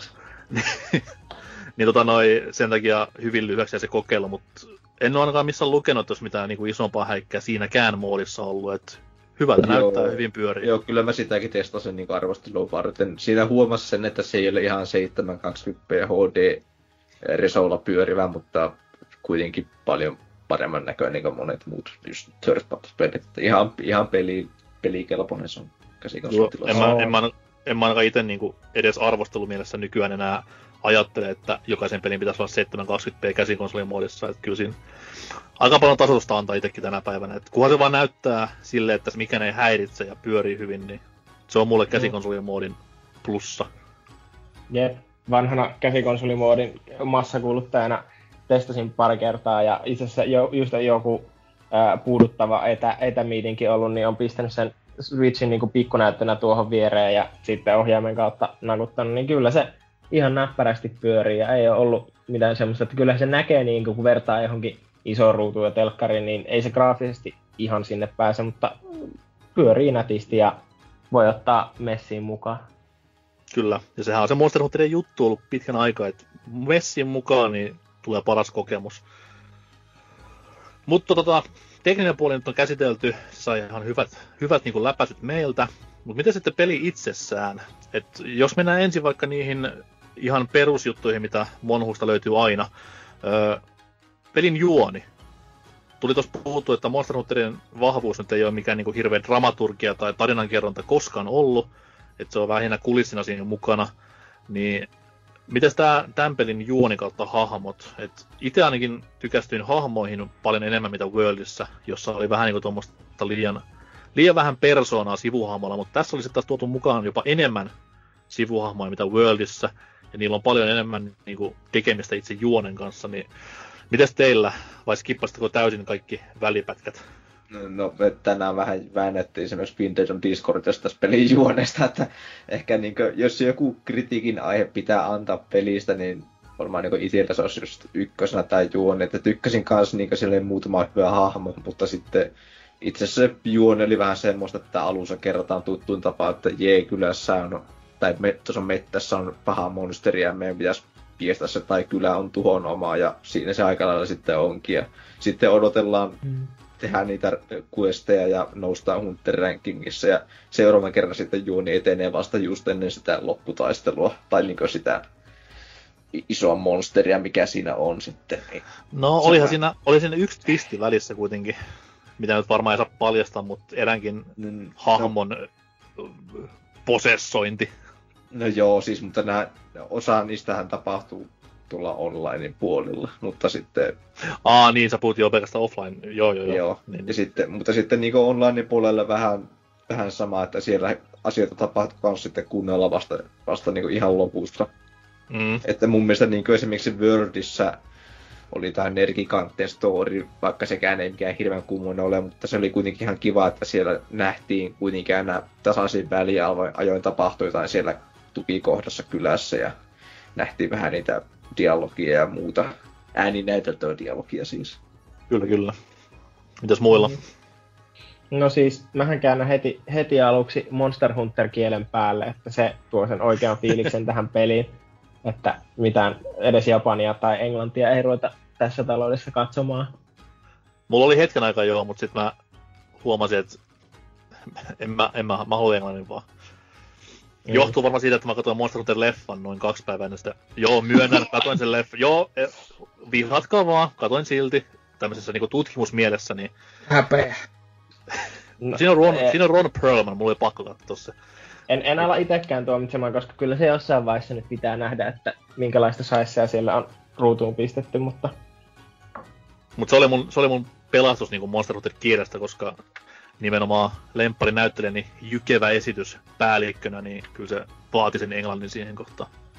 Joo, mutta niin, ei, eihän siinä kauheasti mitään tapahdu, että jos jaksaa jutella niille kaikille hahmoille, mitä siellä pyörii, niin ne juttelee ja sanoo, että hei, susta on tullut Hunteri loistavaa, muista syödä kasviksia ja muuta hauskaa. Ja sitten kaikki nämä sidequestit on aina sillä että ää, no hei, mulla nyt on tämmöinen spesifi tarve, niin kuin vaikka toi yksi monsteri vei mun munat, joita käyttäisin tähän ää, leipomiseen, niin käypä hakkaamassa ne, että mä saan munat takaisin ja pystyn antamaan sulle lisää, lisää ruokaa, mutta niin, ei tuo mitään ihmeellistä ole. En, en odota Monster Hunterilta mitään suurta, että se on aika paljon tekosyitä käydä pistämässä monsteria palasiksi tai jopa kapturoimassa harvoissa tilanteissa. Ja jos niitä questien flavoreita jaksaisi lukea, niin siellähän on ihan, ihan mielenkiintoisia tämmöisiä pikkutarinoita tyyliin, että kissa on mennyt liikenteeseen ja se sai flunssan, koska jäähirviöt tuli mätkimään sitä, niin se on sillä, että käy mätkiin ne takaisin ja tuo mulle niiden turkikset, niin ehkä tästä parannutaan. Joo, mulla on sama juttu, että en mä niinku, edelleen se juoni on vaan kulissi, ja esimerkiksi chit-chatting-toiminto tässä pelissä, mikä siis on tämmöinen lisädialogi, vähän jotain pikkuväriä hahmoihin, niin en käyttänyt kertaakaan, mutta isoimmat kiksit nimenomaan sain näistä ylimääräisten questien esittelyteksteistä, mitkä on aina vähän kaikessa hölmöydessä hauskoja, niin se oli mulle se Monster Hunterin juoni taas tälläkin kertaa, että mitä tyhmempi pyyntö, sitä parempi questi varmaan luvassa, että ehdottomasti jatkoon. Hmm. Kyllä. Mites, mites Serkerillä juoni? Itkitkö lopussa? Eh, no joo, ei, ei niinku kesken, pää... kesken jääneessä lopussa siis huom. Niin, totta, vielä sekin kaupan päällä. ei, kyllä se pää, päätarinan tätä näin tarina on ihan siis puhasta Monster Hunter paska, että eihän se oikeasti kiinnosta yhtään ketään. Ja no, quest descriptionit, niin joo, niissä on semmoista pikkuhauskaa lorea, mutta yleensä mulla tulee vaan paha mieli lukea niitä, kun ne on aina silleen, niin kuin, että Mä en oo tehnyt yhtään, no monsterit ei oo tehnyt yhtään mitään väärää. Meidän nirhaan ne. Se on, siinä tulee liikaa niin Oulu mieleen, että täälläkään uskalla käydä kadulla, kun tiedä, kenen, kuka niistä käy päälle. Niin. Mutta mikä meikäläiset yllätti ehkä kaikista eniten, ja siis mulla on tullut hyvin paljon käytettyä aikakin siihen, on just tämä kaupungin asukkaiden kanssa puhuminen. Että missään muussa Monster Hunterissa musta on tuntunut siltä, että okei, nämä kaupungin asukkaat, niin ne on vaan siellä niinku semmoisia staattisia hahmoja, jotka toistaa sen samat kaksi linjaa siinä peli aikana. Kun taas tässä näin, aina kun ne on tehnyt jonkinnäköisen Urgent Questin, niin hahmolla on jotakin uutta sanottavaa. Joka ikisellä hahmolla mm. siellä kaupungissa. Minkä takia sitten mulla meni aika äkkiä siihen, että mä vaan kulutin aikani siellä poristen kaikkien kanssa ja kuluttaa sitä dialogia loppuun asti. Siis ihan niin vähäpätöisistä hahmoista kuin mitä siellä vaan löytyy. Ja jokaisella niistä oli jotakin mielenkiintoista sanottavaa, joka avasi pikkusen sitä maailmaa ja sitä meininkiä oh. siinä. Niin kyllä siis mä tykkäsin siitä oikein paljon ja jatkan oikeastaan tälläkin hetkellä varmaan sitten sitä, että aina kun joku isompi questi menee läpi, niin käyn porisuttamassa taas kaikki läpi ihan sen takia, koska se on mielenkiintoista nähdä, että miten niiden sisäiset suhteet siellä menee ja tämmöiset hyvän esimerkkinä varmaan just tämä Riisi pojan ja sen omenatytön välinen romanssi, joka on se kyllä rakentuu siinä niin, ja mä ottelen sitä loppua siihen tarinaan oikein innolla. Sekä... Samaistut varmaan myös. totta kai, totta kai. Mä pidän itseäni siinä tätä omena tyttönä siellä. Niin. No ei me nyt noin tarkoittanut, mutta ihan kukin, kukin, kukin tyylillä. Ja mm. sitten myöskin, jos ei ole tullut huomattua, niin tässä omassa kämpässä, kun on se hieno wall scrolli, niin sille kannattaa käydä juttelemassa jo heti peli alussa. Siellä on oikein tärkeä hahmo, jolla on kaikkea tärkeää sanottavaa. Hetkinen, siis onko se kämpässä joku muukin kuin kissaapuri? On. Mitä helvettiä? Miksi mä kuulen tästä vasta nyt? Luultavasti kun oot jo pelannut läpi, niin sillä ei ole enää sulle yhtään mitään sanottavaa. Sillä... Jaha, reset. Oikeastaan mä, mäkin missasin siltä niin kuin parit ensimmäiset linjat, niin mun tekisi mieli aloittaa alusta ihan vaan sen takia, että pääsee kuulemaan, mitä sillä on sanottavaa. Joo, mä taisin puhua vaan kerran pelin alussa silleen, ohin sitten loppujen Se siellä heittää just sitä diippiä loreen niistä kaikista hahmoista, että se loistava, loistava hahmo, kannattaa käydä kokeilemaan. No mitä helvettiä siis, onko ihan niinku hahmo, koska siellä nyt on vaan kissa? Siellä on, on... se ihmishahmo, mikä hahmo? Meet vaan nyt puhumaan sille tätä näin seinäjulistele, joka sulla on sun huoneessa sitten tämä no, niin, se on juliste. Miksi mä, miksi mä puhuisin julistele missään pelissä? Meet nyt vaan puhumaan sille julistele. En mä nyt ala spoilaamaan tässä No okei, okay, no mä spoilasin jo se, että sille julistele pitääkö juttelemassa. Että tämä niin, nyt niin. oli yksi näistä salaisuuksista, mitä tämä peli pitää sisällä. Peli ei kerro minulle kaikkia. Huono peli. Tuhlasi aikaani. No. Sitten toinen juttu just tästä tarinasta, mikä mut yllätti, oli se, että tämä meidän metästäjä, niin on, siellä on hahmo ihan oikeasti. Sillä on, no, hyvin minimalistinen tarina, mutta sillä on tarina, jonka nämä pystyt jopa lukemaan Hunternoteista, ja mitä muut hahmot vielä niin kuin kertoo tämä mm. päähenkilö elämästä. Että se on ihan olennainen osa niin kuin sitä tarinaa, eikä se ole vaan semmoinen tyyppi, joka käy hakkaamassa monstereita turpaa, vaikka sitä kesitäkin. Mm. Niin just se, että käy, käy juttelee just joillekin riisikauppiaille tai kala, kalamarketin tyypeille, niin on sillä, että ai susta on oikeasti tullut hunteri. Kova homma, että ei mitään, oot vielä tervetullut aina lounaspöytään, jos siltä tuntuu. Että se tuntuu niin kuin siltä, että kylässä on oltu pidemmän aikaa ja että se kylä on äh, niin kuin tärkeä osa, eikä se ole vain semmoinen, että lähetetään puolustaa jotain pikkukyläpahasta, jos sattuu olemaan äh, aina 50 vuoden välein semmoinen kunnon monsteri madness. Ja mä tykkäsin nimenomaan myös näistä öö, siellä Hunters-noteissa, kun on nämä kentistä löytyvät tikut ja niiden sitten ympärille muodostuva story siitä kentästä, niin ne myös vähän toi pikku lisä, lisäsyvyyttä siihen peliin ja pelimaailmaan ja Loreen itsessään, mutta ehkä se isoin kiksi itselleen tuli kaikista näistä niinkin pikkusesta asiasta kuin tämä Argosiomimmi, joka on siis puvustusta mm. myöten ö, uuden maailman asukki, eli Worldista peräisin. Ja se vaan harmitti paljon, että hän ei mitään niin kuin, jutellut tästä Worldin paikasta, mistä on tullut, vaan se pitää vähän niin kuin pelaajan itsensä päätellä siinä kohtaa. Mä ymmärsin, taas... että se just ei ole Worldin maailmasta. Äh, siis ihan pelin nettisivullakin sitä hehkutellaan, että hän on kaukaa tullut sinne Kamura Villageen, missä ollaan, niin siitä asti jo päättelin, ja sitten kun vielä katsoin sitä vaatetusta ja vertailin Worldin hahmoihin, niin kyllä se aika, aika niin kuin yksi yhteen menee, niin mutta joo, kerran kun otit puheeksi, niin mäkin unohdin just mainita sen, että myöskin siinä vieressä, kun on ne kaksi pikku kissaa, ja se toinen kissa piritelee kuvia, niin jos katsoo niitä kuvia tarkasti, niin saattaa nähdä tuttuja paikkoja niin sanotusti. Mutta Verdin maailmoja mä en kyllä nähnyt siinä, niissä kuvissa. Mutta tässä on varmasti taas, taas tämmönen, niin kuin, vähän niin kuin Monster Hunterissa aina, koska pelaajalla kertaa hyvin vähän, jopa näin kasualisoinnin aikoinakin, niin Tämä on taas tämmöisiä hienoja juttuja, mitä pitää vaan itse oivata siinä pelistä, ja ne just nimenomaan tekee mun mielestä Monster Hunterista niin hyvän, että puoliakaan tai ylipäätään mitään pahemmin pelaajalle kerrota vaan. Syvään päähän kaikin suhteen, jopa myös Loren ja Storin. Mm-hmm. Öö, syvästä päästä puheen ollen, jos mennään nyt näistä story-hommista sinne perus gameplayn puolelle, öö, varmaankin, jos et ole missään ydinsulassa tai tynnyrissä elänyt viimeistä puolta vuotta vähän yli, niin tietänet, rakas kuulija, että Worldin isoin uudistus oli tämmönen Wirebug Chudemi, eli Spider-Manin flengailuun tarkoitettu ötökkä, jolla pystyy... vai Raisin? Niin mä sanoin Raisin, kuulit ihan väärin.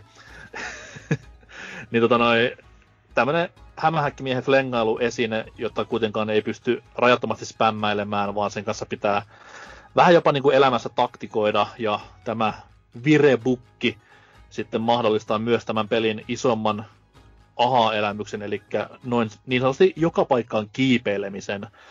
Öö, mä muistan sen ekan traikun, kun tästä tuli, jossa niinku Wirepakin kanssa kiipeiltiin pitkin jylhiä vuoren seinämiä, niin ensimmäinen idea, mikä päähän tuli saman tien, että okei, nyt tää on niinku Breath of the Wild Monster Hunter, että pystyy menemään mihin vaan ja ollaan isossa avoimessa maailmassa. No se ison avomaailma ei ehkä ihan toteutunut, koska vieläkin ollaan näillä areenoilla, joskin saumattomissa, niin kuin World meille esitteli. Mutta tota noin, liikkuminen kuitenkin on hyvin, hyvin, hyvin vapaamuotoista. Et pelkät niin karttojen rajat on näkymättömiä seiniä, saatikka horisontteja, mutta kaikille muualle pääsee enemmän tai vähemmän hyvin.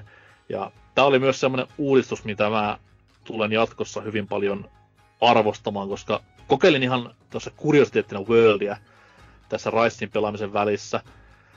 Niin tota, se oli vähän kuin olisi pelannut Witcher 3 Breath of the Wildin jälkeen. Et jos mulla on edessäni tuommoinen säädökokoinen nypykkä, niin miksi mä en voi sen ylipäästä?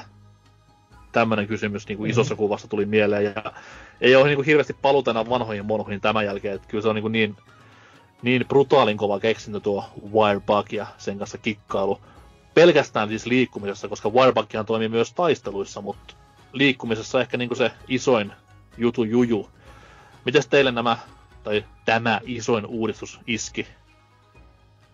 Mm, no mun mielestä niinkö, ihan sanotaan, että ihan kiva, että niin vanhoille veteraaneille tulee jotain uutta, että ehkä niinkö tämä Wirebook ja sitten sen tuomat nämä lisää action-liikkeet, mitä sillä voi tehdä, miksi niitä sanotaan Silkbindiksi.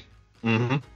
Niin totta, ihan kiva, että on niin jotain uusia liikkeitäkin. En tiedä, miten niin kasuaali yleisö niin suhtautuu näihin kaikkeen, että onko se vähän liian, liian monta putton komboa opeteltavaksi, mutta niin itsekin huomasin kuitenkin sen, että välillä tulee käytetty esimerkiksi lansea pelattua niin vanhalla playstylella, eli tökkäys, tökkäys, tökkäys ja counter tai dodge, vaikka tehokkaampaa olisi välillä heittää niitä Silkbindi-liikkeitä sinne väliin.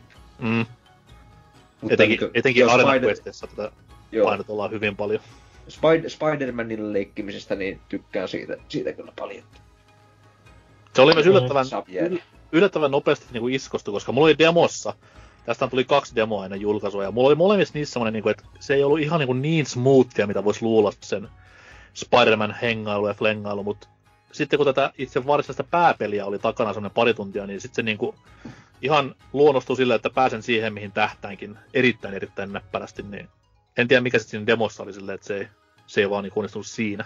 Ehkä siinä niin demossakin yritti itse niin just heti eka pystyä suoraan tuota, vesiputosta pitkin lähteä kiipeilemään sillä, mutta se ei onnistunut niin ihan heti. Et ehkä niin tässä niin varsinaisessa pelissä sitten ensin kokeiltiin just jotain matalempaa aitaa, hypittiin ensin yli, niin ehkä se oli niin semmoinen no, niin, parempi ehkä, tutoriaali siihen. Mm.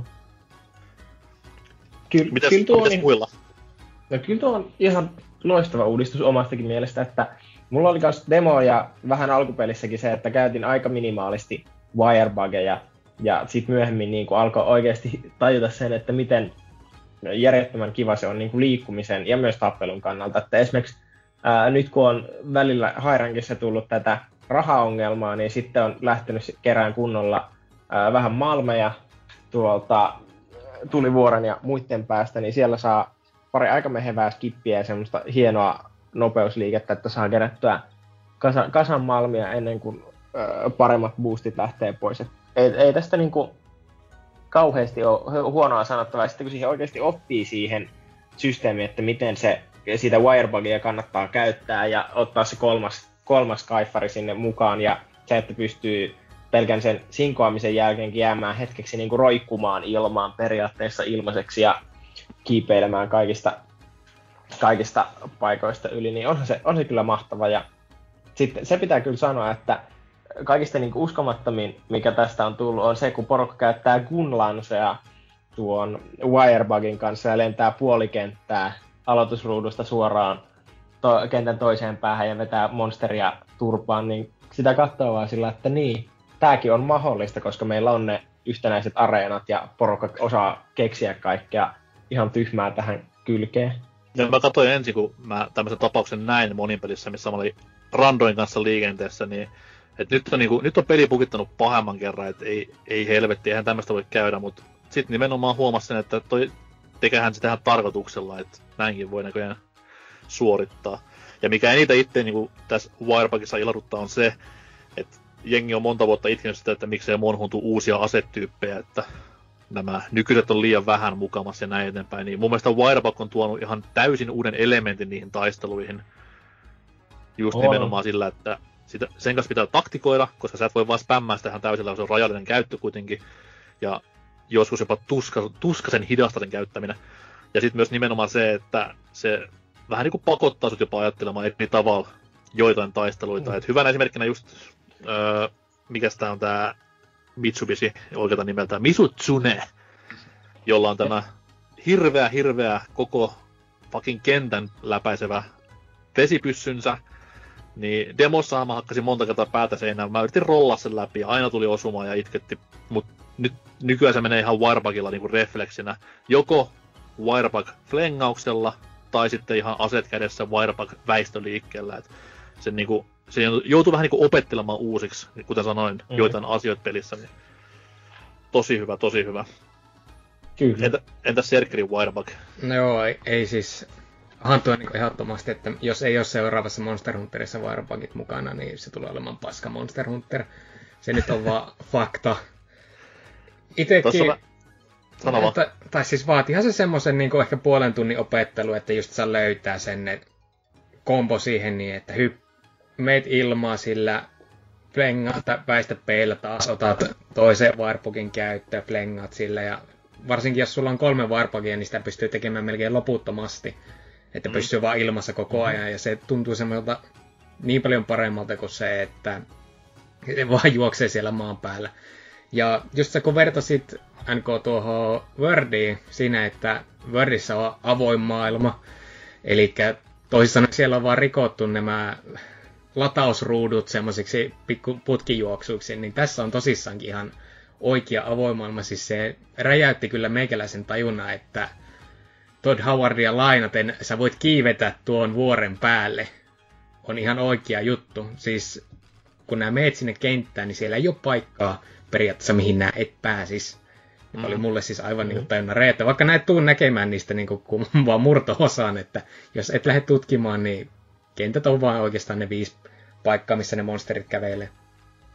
Iso mm, shokki tässä kohtaa oli tämä Flooded Forestin pyramidi, joka siis on vanhasta Monhupelistä kiertetty kenttä, ja silloin jo back in the day itse vaan funtsi, että mikä on tuo pyramidin niin funktio, että kun se on vaan koristettu tuolla ja onko siinä niin mitään virkaa. Ja nyt sitten kun ensimmäistä kertaa meni se huipulla ja silleen, että nyt niin kuin ympyrä on sulkeutunut tämän osalta. Nyt mä oon tämän pyramidin huipulla, tiedän mikä tämän homman nimi on, niin se oli siinä. Jep. Ja nyt kun itse asiassa tuli tuo tripla wirebugit ja muut, niin sanotaanko vaikka, että munankuljetus sivutehtäviä ei tarvi enää miettiä, miettiä niin, niin järkyttävällä paheella, koska aina kun kannat munaa, niin sä pystyt äh, wirebugia käyttämään, ja kun niitä on kolme, niin pistää vain juoksunopin pohjaa ja äh, vuoron perään käyttää niitä wirebugia, niin sillä voi oikeastaan flengailla koko matkan sinne ihan aloituspisteelle asti. Mutta pitää varoa, ettei tipu liian korkealta, koska silloin muna räsähtää rikki ja itku pääsee. Ja, mutta senkin, senkin pystyy vähän kiertämään sillä, että jos on tippumassa korkealta ja sitten vähän ennen sitä maata ottaa niin kuin vertikaalisessa, ei kun, joo, ei kun horisontaalisessa suunnassa, siis niin kuin sillä singahat vaan eteenpäin, niin se periaatteessa negatoi sen niin kuin, ylä, ylä, ää, niin kuin tippuvan voiman. Joo, joo, siis tämä niin sanottu Mari 64-taktiikka, että ennen maata pers, persmälli, niin ei menetä helaa. Mutta sitten kun varpakki loppu siinä kohtaa, niin se on, se on no can do. Sekin on muuten jännä, miten niin kuin, tässä ei ole yhtään pakollista tuommoista, tai no munatehtävät ei ole näitä pakollisia, vaan on kaikki näitä optional questeja. Mutta se on, se onkin kuin kasualisointia. ei siis itse on aina, en, en voi sietää munaquesteja tai vastaavia. Ne on poruka, kaveriporukalla kivoja, koska silloin nimenomaan pystyy muut hämäämään sitä monsteria, mikä tulee päälle, samalla kun itse kantaa munaa, mutta tossa ne oli yllättävän kivuttomia, vaikka, vaikka PPC Discordissa menkää sinne, itkinkin vähän apuja ja Serker tylytti, niin kyllä silti suoriutui ihan hyvin. Öö, lisää uudistuksia. Tässä meillä ei ollut vielä kaikki, kuten jossain telkkarissa aikana sanottiin. Miten saatte, että tuleva Monhu-peli, jos siellä wirebookia löytyy, niin miten tuo liikkuminen paikasta toiseen, tai liikkuminen vaikka korkeaa kiipeilykohtaa pitkin, niin onko se hirveän nopeata, jos se mennään jaloin, vai pitäisikö olla jotain tuommoista niinku ratsastuselementtiä päällänsä? Nimittäin no. koira oli se, mikä tuotiin Monhu Riseen mukaan, ja tämäkin oli sen julkisuustrailerin yksi kantavia elementtejä. Ja tota noin, mulla on vähän ristiriitaiset mielipiteet koirasta, mutta kertokaa te ensin, että onko koira nyt pakko olla sarjassa mukana vastedes vai voiko jäädä Risen huviksi pelkästään? Koirahan on paras eläin, parempi kuin kissa ja ihmisen paras ystävä. Ei tämä, muuta sanoa. Tämä jakso oli tässä. No niin, voinkin lähteä tästä hei hei. No on hei. Joo, kyllä. no... Niin, anna Ei sano vaan. No, selvä. Ää, eikä siinä. Kuten tuossakin kun osaa hyvin sanoa, niin koira on paljon parempi kuin kissa. Ainoa asia, mikä koirista puuttuu, on se, että ne heitä hyviä koirapuneja, jota, jolle voisi nauraa räkäyttää, tai siis oikeasti vaan olla sellainen, niin että vittu mitä paskaa. Eivätkä ne osaa muutenkaan puhua, kun taas kissa tuossa heittää hyvää settiä, niin jos seuraava Monster Hunter, niin koirat oppis puhumaan, niin kissa ei enää tarvita. Palikot vittu. Mä, mä en ehkä ihan, ihan noin jyrkästi ole tässä kohtaa kuin Serker, että onhan se nyt ihan uskomattoman niin kuin peliaikaa tai peli, pelitunteja silotteleva elementti, se, että kun sä pystyt vaan koira, hyppään koiraselkään missä kohtaa tahansa ja juokseen paikasta A paikkaan B, ja isoin hommahan tässä on myös se, että samalla kun pystyy koiran, tai juoksee koiran kanssa jonnekin, niin sä pystyt siinä selässä öö, vetään helaitemeita ja rationeita ja terotteleen moraa, mm. niin se kaikki, kaikki ylimääräinen, mikä pitää aina perinteinen ää, taistelun jälkeinen huolto tehdä, niin se tapahtuu siinä matkaluraavaan kohtaa, että ei, ei tule niinku semmoista ää, ihan, ihan älytöntä cooldownia sen monsterin pakenemisen ja seuraavan kohtaamisen välille. Ja joka, on, sit, sitä... joka, sit, joka sitten taas semmoinen elementti, mitä itse kuitenkin tavallaan kaipaan, koska tossahan aika mulle tuli itselleni vastaavia, tai en ole huomannut, että olisi mitään tämmöisiä puolen tunnin tai vartin questejä, koska defaultinahan on 50 minsaa, ja jos sinä ei kolmea monsua tappaman kartata, niin ihan oma syy. Mutta nimenomaan aina, etenkin vanhoissa peleissä oli se niinku, se kun monster lähtee karkkuun sua, niin se hetki, mikä siinä tulee se autuas hengähdystauko, milloin terotellaan, milloin puffaillaan, milloin parannellaan, niin se jotenkin mun mielestä kuuluu siihen itse hunttiin. Nyt se vaan tuntuu siltä, että jengi niin äkkiä koiran päälle, äkkiä terottelemaan ja juostaan perään nopeasti, niin jotenkin se puuttuu semmoinen tietty, tietty niin hengähdystauko tällä välistä. Mm. Ja hei, koiralle pystyy driftaamaan. Se on kaikista tärkeä ominaisuus. Se on joo. Mä en tiedä, se toimii vaan vieläkään, mutta siis aina, aina niin driftan seinää päin, jos yritän, mutta... No NK, onneksi sulle on keksitty semmonen juttu kuin yksin pelaaminen, jolloin minä saat tehdä ihan mitä nämä haluaa. Ei vaan, mä en käytä koiraa. Siis mä olen, mä, mä olen koirapoikotoija tästä vaiheessa. Että paliko puolustaa sua taisteluissa, se on hiileri, se on paliko, se on kissa ensinnäkin.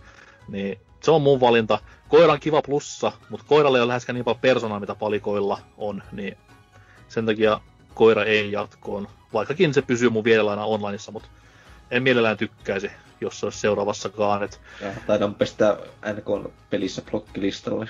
No niin, vastaan tähän, tähän tämä nyt on taas mennyt. Mutta siis joo, ei ole, ei ole siis niin kova kiire mulla pelejä pelata, että pitäisi koko ajan ratsastella koiran kanssa. Aina mikä siinä on hyvä on se, että se pääsee niinku, ö, normihypyllä vähän korkeimmista kohista ja pystyy juoksemaan tota, kiipeilyseinää pitkin nopeammin, mutta en mä silleen niin, niin hirveästi näe sillä muuta hyötyä tuossa pelissä. Mutta se ei ole kuitenkaan vieläkään viimeinen uudistus tähän peliin, vaan Mountti oli se ehkä eniten keskustelua herättänyt asia. Öö, vihollisten päälle hyppääminen ja niiden ratsastaminen ja tällä, tava- tällä tavalla hyvinkin paljon lisälämän tuottaminen muuttuu tähän Riseen ihan täysin verrattuna aikaisemmat pelit. Eli nykyään pystyy matseissa vain yhden tai kaksi kertaa, jos hyvin harvinaisesti osuu kohdalle, öö, ratsastelemaan tällä hirviöllä. Ja se on sitten tämmöinen ihan oma periaatteessa minipelinsä tällä kertaa, että sen sijaan, että mentäis Shadow of the Colossus-meiningillä yritettäisiin pysyä vain kyydissä, vähän lisälämää tuottaen, niin nyt pystyy myllyttämään muita monstereita ja juoksemaan seinää päin ja vaihtamaan hyvin nopeasti maisemaa, jos haluaa. Niin mitä olitte tästä mieltä? Haluatteko, että jatkossa tämä montti pysyy vai pitäisikö sinne vanhaan vaan palata? Ilman Glowia tässä tapauksessa tietty. Eh, no, no mä, en oo, mä en oo oikeastaan itse hirveästi koskaan niin innostunut näistä mounteista. Ihan kivaa semmoista pientä vaihtelua sen jatkuvan napin hakkaamisen välissä, mutta no ei tää Raissin ratsastaminen loppujen lopuksi hirveän niin kuin, erikoista ole. Että mun mielestä niin kuin, siinä taitaa tehokkainta olla oikeastaan vaan heittää se monsteri pari kertaa seinään ja sitten jumittaa siihen maahan se, niin eh, sinänsä niin kuin, sillä monsterilla NS-pelaaminen ei ole hirveän niin kuin, erikoista. Mm. Joo, se, ei katsota no. muuta virkaa oikein olekaan kuin vaan pienen vaihtelun tuominen siihen. No ainakin silloin niin luuttimielessä virkaa siinä suhteessa, että kun sä toisella monsterilla myllytä toista monsteria, niin se tiputtaa hyvin paljon silloin materiaaleja jälkeensä. Jos Joo, siis, mutta si- siinäkin mun mielestä niin tehokkaan, tai niin periaatteessa jos sä heität vaan sen toisen monsterin seinään kolmesti, niin se, se antaa se peli sulle mahdollisuuden vielä montata sen toisenkin, ja tehdä sille sama juttu. Joo, ja siitäkin saa niitä varmaan. Mutta niinku, jos ajatellaan niinku pelimekanismina tai teknisenä meininkinä, niin kummasta montitavasta tykkäät enemmän? Siitä, että pitää mätkiä ja sitten tulee jossain kohtaa vaan panna nappia, vai sitten sitä aikaisempien pelien vähän ehkä jopa taitoa vaativasta elementistä. No, on tämä Ryzen systeemi ainakin niin visuaalisesti kiinnostavampi, niin ehkä on tämä jatkossa kuitenkin. Okei, okay. tykkäät siis ratsastaa karhulla? No, mä en ylipäätänsä ratsasta, kun mä heitän ne vaan seinään. mm. Oma, oma mielipide tosta on, että ollaan menty kyllä huikeasti eteenpäin vanhasta mounttimekaniikasta. Sen vanhan isoin ongelmahan oli se, että silloin kun siinä on joku selässä, niin muut kaverit voi katsoa siitä vierestä, että joo, siinä se nyt ratsastaa, onhan se kiva rodeo, ehkä terotella vähän moraa siinä vieressä tai vetää helttiaitemeita, kun jos sitä ää, alkoi vetää liikaa turpaa sitä montattua monsteria, niin sitten se vaan heittää sen kaveri siitä selästä, eikä mm. se oikein toimi. Että nyt, nyt pystyy myllyttämään ihan rauhassa kumpaakin monsteria, jos siinä sattuu useampi olemaan. Ja sitten se monsteri, jolla sä ratsastat, ei itse asiassa tee minkäänlaista damagea kavereihin, että Friendly Fire on pois päältä. Se tarkoittaa muun muassa... Paitsi että se, se, se, vähän... se ratsastettava monsteri ottaa paljon vähemmän damagea kuin se toinen, jos ne on samalla mm. alueella. Saattaa tyyli jotain yksi tai kaksi pistettä. Mutta se ei jätä niinku sillai, ää, pelaajaa ihan tyhjän päälle, että pystyy kuitenkin aika turvallisesti myllyttämään ja tekemään pikkusen damagea siihen toiseenkin monsteriin.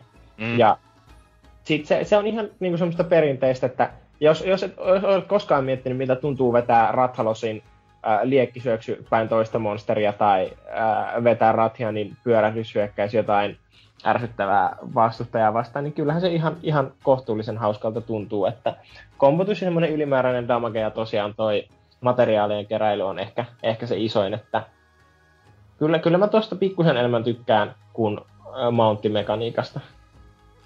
Entä Serkkerä?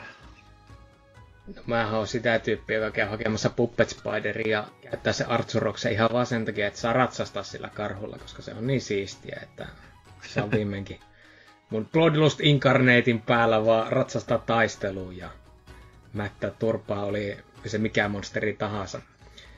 No, tosi, siis... tosi, tosi miehet ottaa siihen kohtaan vielä kohotilla kuvan itsestään, kun ratsastaa sillä karhulla. Niin... Totta kai joo, mistä näin tiesit.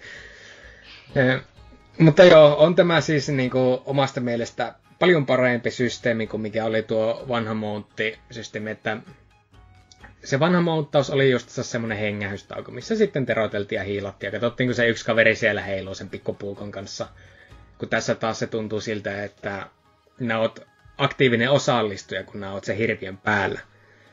Mutta eh, jos jotakin pitäisi tuosta lähteä parantamaan, niin mä sanoisin, että ennemmin mä ottaisin sen, että sun on aina pakko laittaa ase selkään ja hypätä monsterin selkään, ennemmin kuin se, että nämä tökkäiset monsteria sitten jout sen selkään.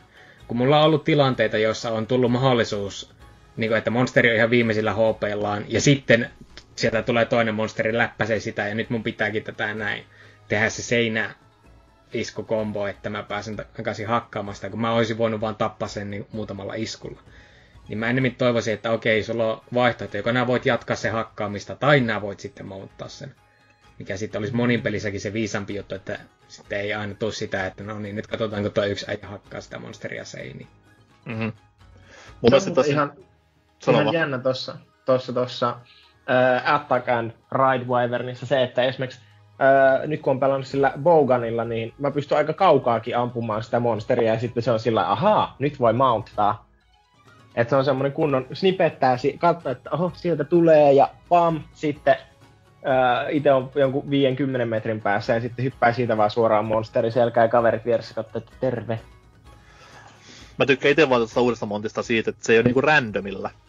Koska mitä se aiemmissa oli, että se, se meni loppupeleissä siihen aiemmissa peleissä, että siellä oli se pikkuinen kieleke, mistä meni tekemään ilmaiskun, niin siinä sitten hakkasi sitä samaa hommaa 20 kertaa peräkkäin ja toivot, että pääsit monttaamaan, niin nyt kun siinä on kuitenkin jonkinlainen systeemi takana, niin tietää aina, että okei, tai tietää about edes milloin tämä montti on mahdollista. Et yleensä se on itsellä just se, että tulee toinen monsu paikalle, joko tahtomatta tai ihan stink minkillä haettuna jostain, niin se on mun mielestä siinä kiva, mutta jotain tuommoista pientä skilliin painottuvaa juttua toivoisi siinä montin aikana. Et totta kai se nytkin pitää se tasapaino pitää yllä, kun menee seinään päin tällä ö, B-napin painalluksella, mutta semmoista vähän niinku aiemman montin kaltaista kiinni pitämistä, kun monsteri sekoaa tai jotain vastaavaa, pitäisi olla siinä mukavia, että se olisi vähän haastavampaa. Niin Se muuttihan taitaa aktivoitua myös niinkö Silkbind damagella. Jos tekee sitä mahdollisimman paljon, niin silloin se tulee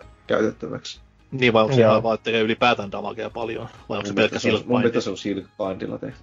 Joo, ja sitten kanssa jos tulee niin kuin hyppää wirebugilla ilmaa ja siitä, siitä tekee niin kuin hyökkäyksen, niin se kasvattaa myös sitä.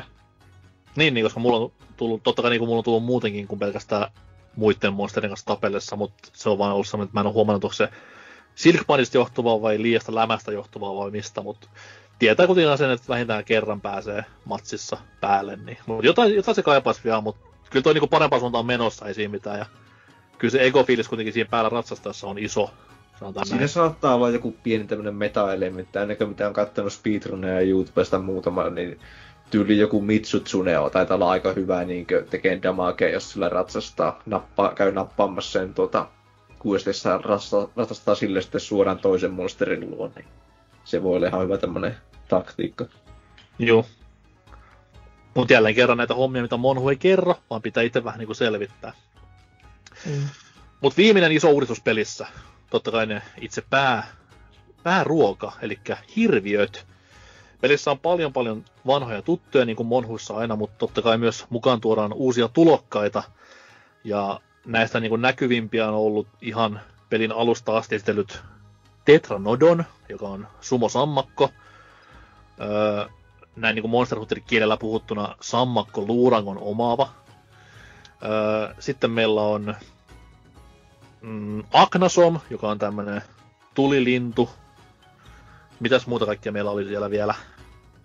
Onko No, Bishaten uusi vai vanha? Fishoten on myös uusi. Jep, sitten tuli tää uusi Hamis Ragna Kadaki, kohan se oli. Ehdoton lemppari, niin Ja Sitten nämä uudet, uudet Elder Dragonit, mitkä toimii siinä pelin loppubosseina. kyllä. Toinen on Super Mario 3D-pelien loppuvastus, kaikki ne rinkuloineen, ränkylöineen. Sitten meillä on myös Inhokkini, eli Mutasaukko, tai mikä ikinä onkaan. Hyi helvetti. En koskaan enää halua tapella. Mä tein, mä tein itse just, eka, mun ekat armorit oli Bishaten ja sitten High Rankissa oli tää Muta, Muta Ei, Madon. ei, siis ei, ei ikinä. Siis hieno designi hirviöllä joo, ja kivoja juttuja ne, että saa tämmöistä niinku, maastoa muokattua, mutta ei, ei, ei, ei.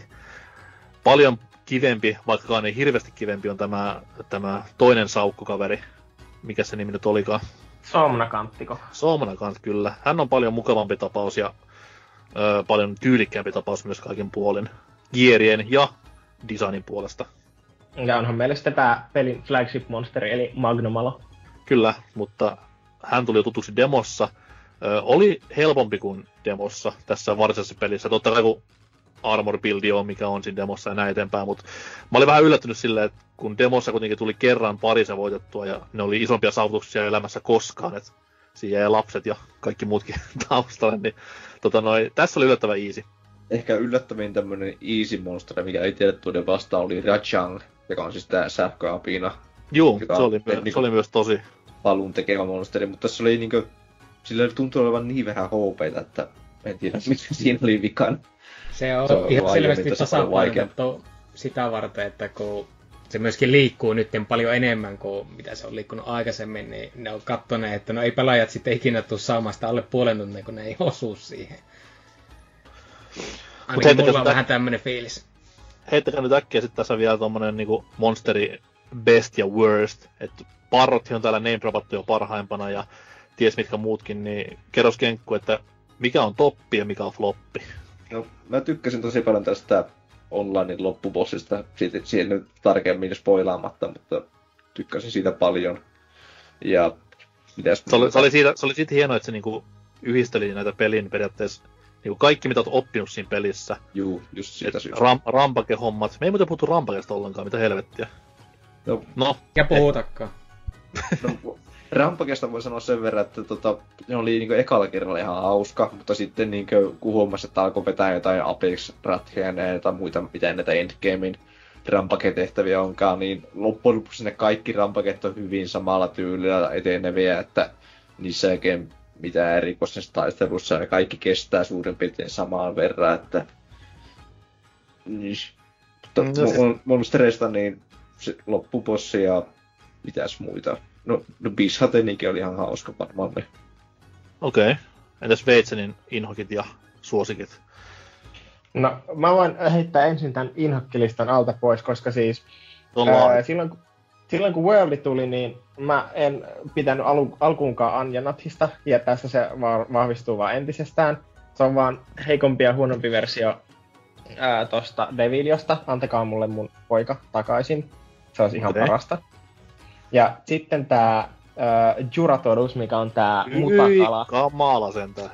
Se on, vaan, se on vaan ihan älyttömän tylsä ja ikävä fightti. Tein siitä kuitenkin Hairankissa haarniskan, koska se oli aika hyvä, hyvä tuolle Lanselle. Joo, ja se on kolmantena, tosi hyvä. Kolmantena mainittakoon Kulujaku, joka äh, kivineen on... Juu, ei, en, en hal... se, se, se, on yksi syystä, miksi kannattaa vaihtaa ranged aseisiin. Tai hampiin. Mm. Mutta sitten niistä hyvistä puolista tosiaan Barrotti, vanha lemppari, niin ei, ei vieläkään ole ää, niin kuin vähnyt sen arvostus, että siinä on jotain, jotain kaunista, kun pistää pään ää, tantereeseen ja sitten katsoo, että aha, no niin, se tulee sieltä ja se on siinä. Barrottissa on jotain semmoista raakaa voimaa ja ää, jotain semmoista niin kuin aitoutta, että kun ne pistää sen pään maahan ja lähtee lumiarlailla päin, niin siinä on hengenlähtö lähellä mulla tulee vaan Punch Outin Bald Bull mieleen tästä jyräysliikkeestä, niin mä en voi koskaan vakavasti ottaa tätä hirviötä. Ja sitten tietenkin vanha klassikko Zinogre on... Siinä on mm. vaan niinku design ja tappelu on aivan uskomattoman hyvää ja se, siitäkin taisin Hairankin puolella tehdä, ei kun Lourankin puolella itse asiassa tein viimeisen armorin. On, on loistava. Okei. Okay. Ja Mm, no uusista, uusista monstereista tykkäsin kyllä kans ää, siitä sumokapasta, eli Tetranodonista. Siinä on jotain, se, se vaan tulee reilusti päin ja rupeaa painiin joko sun tai Arsuroksen kanssa, niin siinä on kyllä, kyllä tyylikäs. Ja hienoin armori, mitä pelistä löytyy, jos saa tästä sammakosta, että tosi tommonen ö, Killzone-henkinen, voisi sanoa. Joo.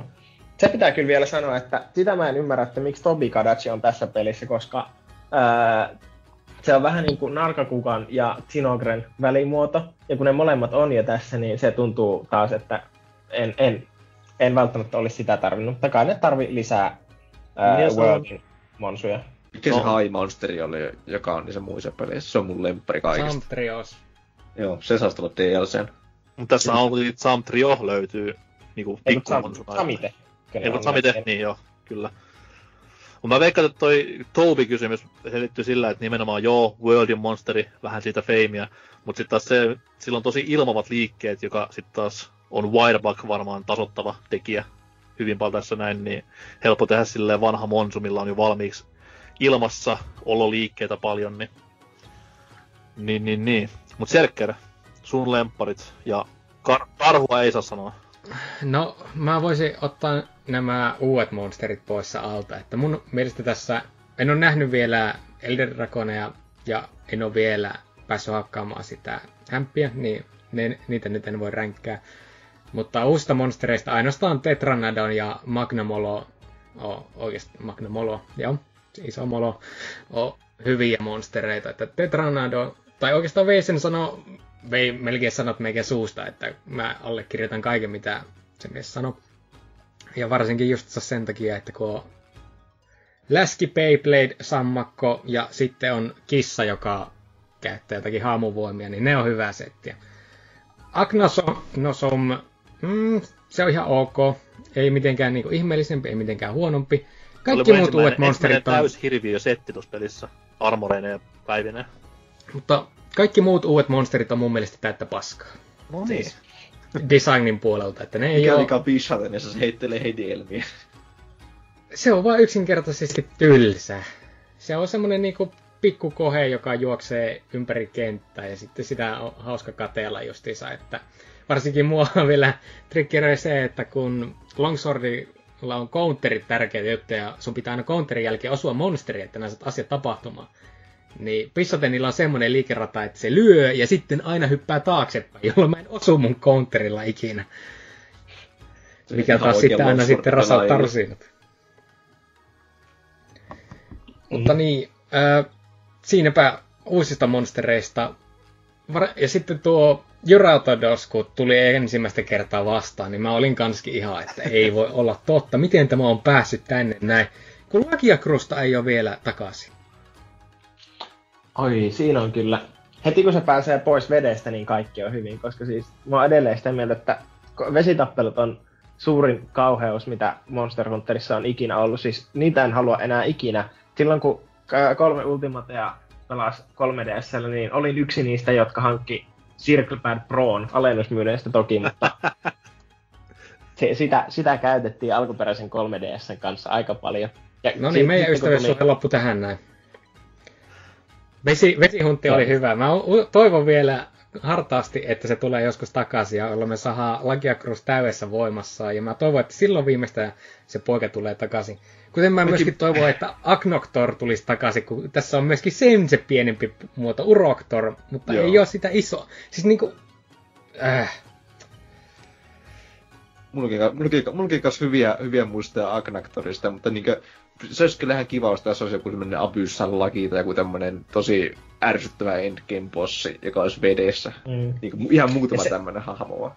Ja se on itse asiassa muuten totta, että meillä ei ole minkäänlaisia variantteja näistä perusmonsuista, että aiemmin oli kaikki Abyssal lagiat ja ää, eriväriset rathalokset ja ratjanit ja muut, mutta nyt on ihan vaan tavallisia monsuja, jotka tulee sitten eri rarityille. Rampikissa on kyllä Apexit, mutta ne on aika samanlaisia loppujen lopuksi. No, mutta voidaan ehkä puhua kohta näistä tulevista monsusta lisää, mutta tota noin... Saanko heittää vielä lempimonsu? Sano, sano vaan suosikkia vielä. No, karhu jo mainittiin. Sitten Barioth, ei Parroth, vaan Barioth. Se on hyvä, että näillä molemmilla on vaan niin se yksi kirjain nimessä eroa. Ja Mitä sitten vielä totta kai Zinogre.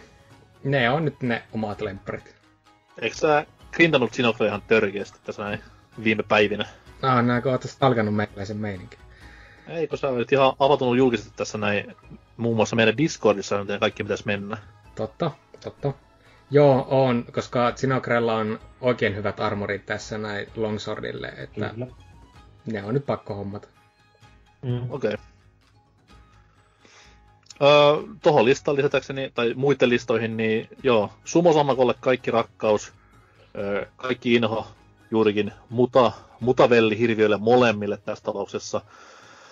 Öö, Magnamalo on vähän sellainen ristiriitainen homma, että Flagship Monsteri pitäisi aina vähän kuitenkin tukea ja tykätä, mutta en mä oikein tiedä. Se on liilan värinen, se on siistiä, joo, mutta ja onko siinä mitään muuta? Ei. Hyviä niinku... Se on kissa, hyviä eikö se pitää olla? Tekee. Ei, siis mä, mä tykkään söpöistä kissoista enemmän, en tuommoisista satanan kolleista, mitkä kynsiä raapia ja puree. No hei, mutta sen aseet räjähtelee, mikä tarkoittaa sitä, että meillä on mahdollisuus saada räjähtävä nyrkkipoika peliin. Se on totta, se on totta, mutta se oli jo viime pelissä niin DLCnä, niin mä en oikein, oikein jaksa uskoa, että tulisi tähänkään.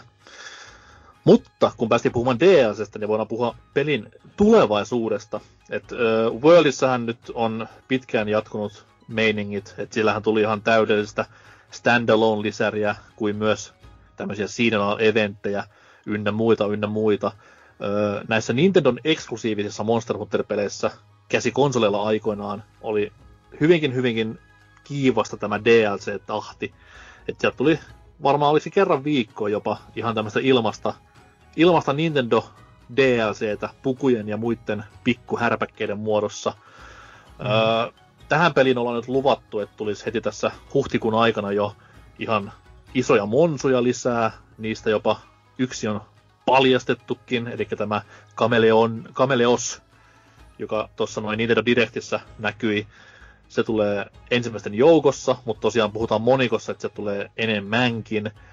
Mm. Niin tota noi, millaisena näette Risen tulevaisuuden sille, että nyt vähän vaikuttaa siltä, että tuommoista Nintendo-sälää ei olisi tulossa tällä kertaa, koska peli tulee myös PClle, niin aika vaikea olisi sinne laittaa Link ja Mario ja muita helmiä. En tiedä, jos ne jää eksklu- eksklusisääntöksiä osa noista. On tähänkin tullut kuitenkin, no se ei ollut Nintendo-sälää, mutta ne pre-orderaajat sai jotain, mitä liian kultaisia noutajia ja muita skinejä niille koirille. Mä en niin. sitten mistä saa päälle, mä sen pisti pre-orderin. Niin. Mutta anyways, niin tota, uudet monsut, kuin, tai niin näettekö, että tulisi niin tuommoista kunnollista ihan sisältömuutosta, että muuttuuko Kamuravillake joulun aikaa lumiseksi tai tuleeko Halloween pirskeet niin kuin Worldissa tai jotain vastaavaa, että meneekö Capcom näin pitkälle?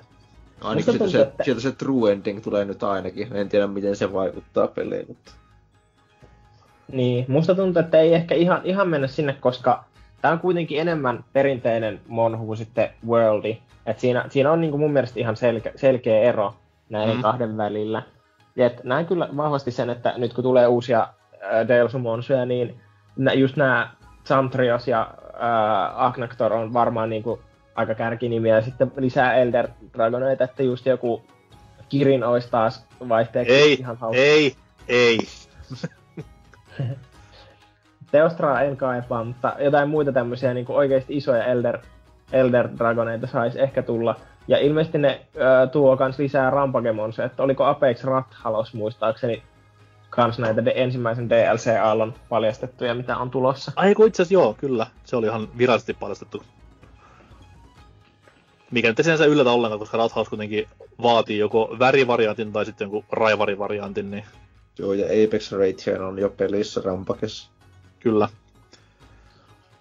Mutta siis et, et näe, että tulisi mitään tuommoista niinku isompaa GAAS-tyylistä tavaraa, niin kuin Worldin tuli.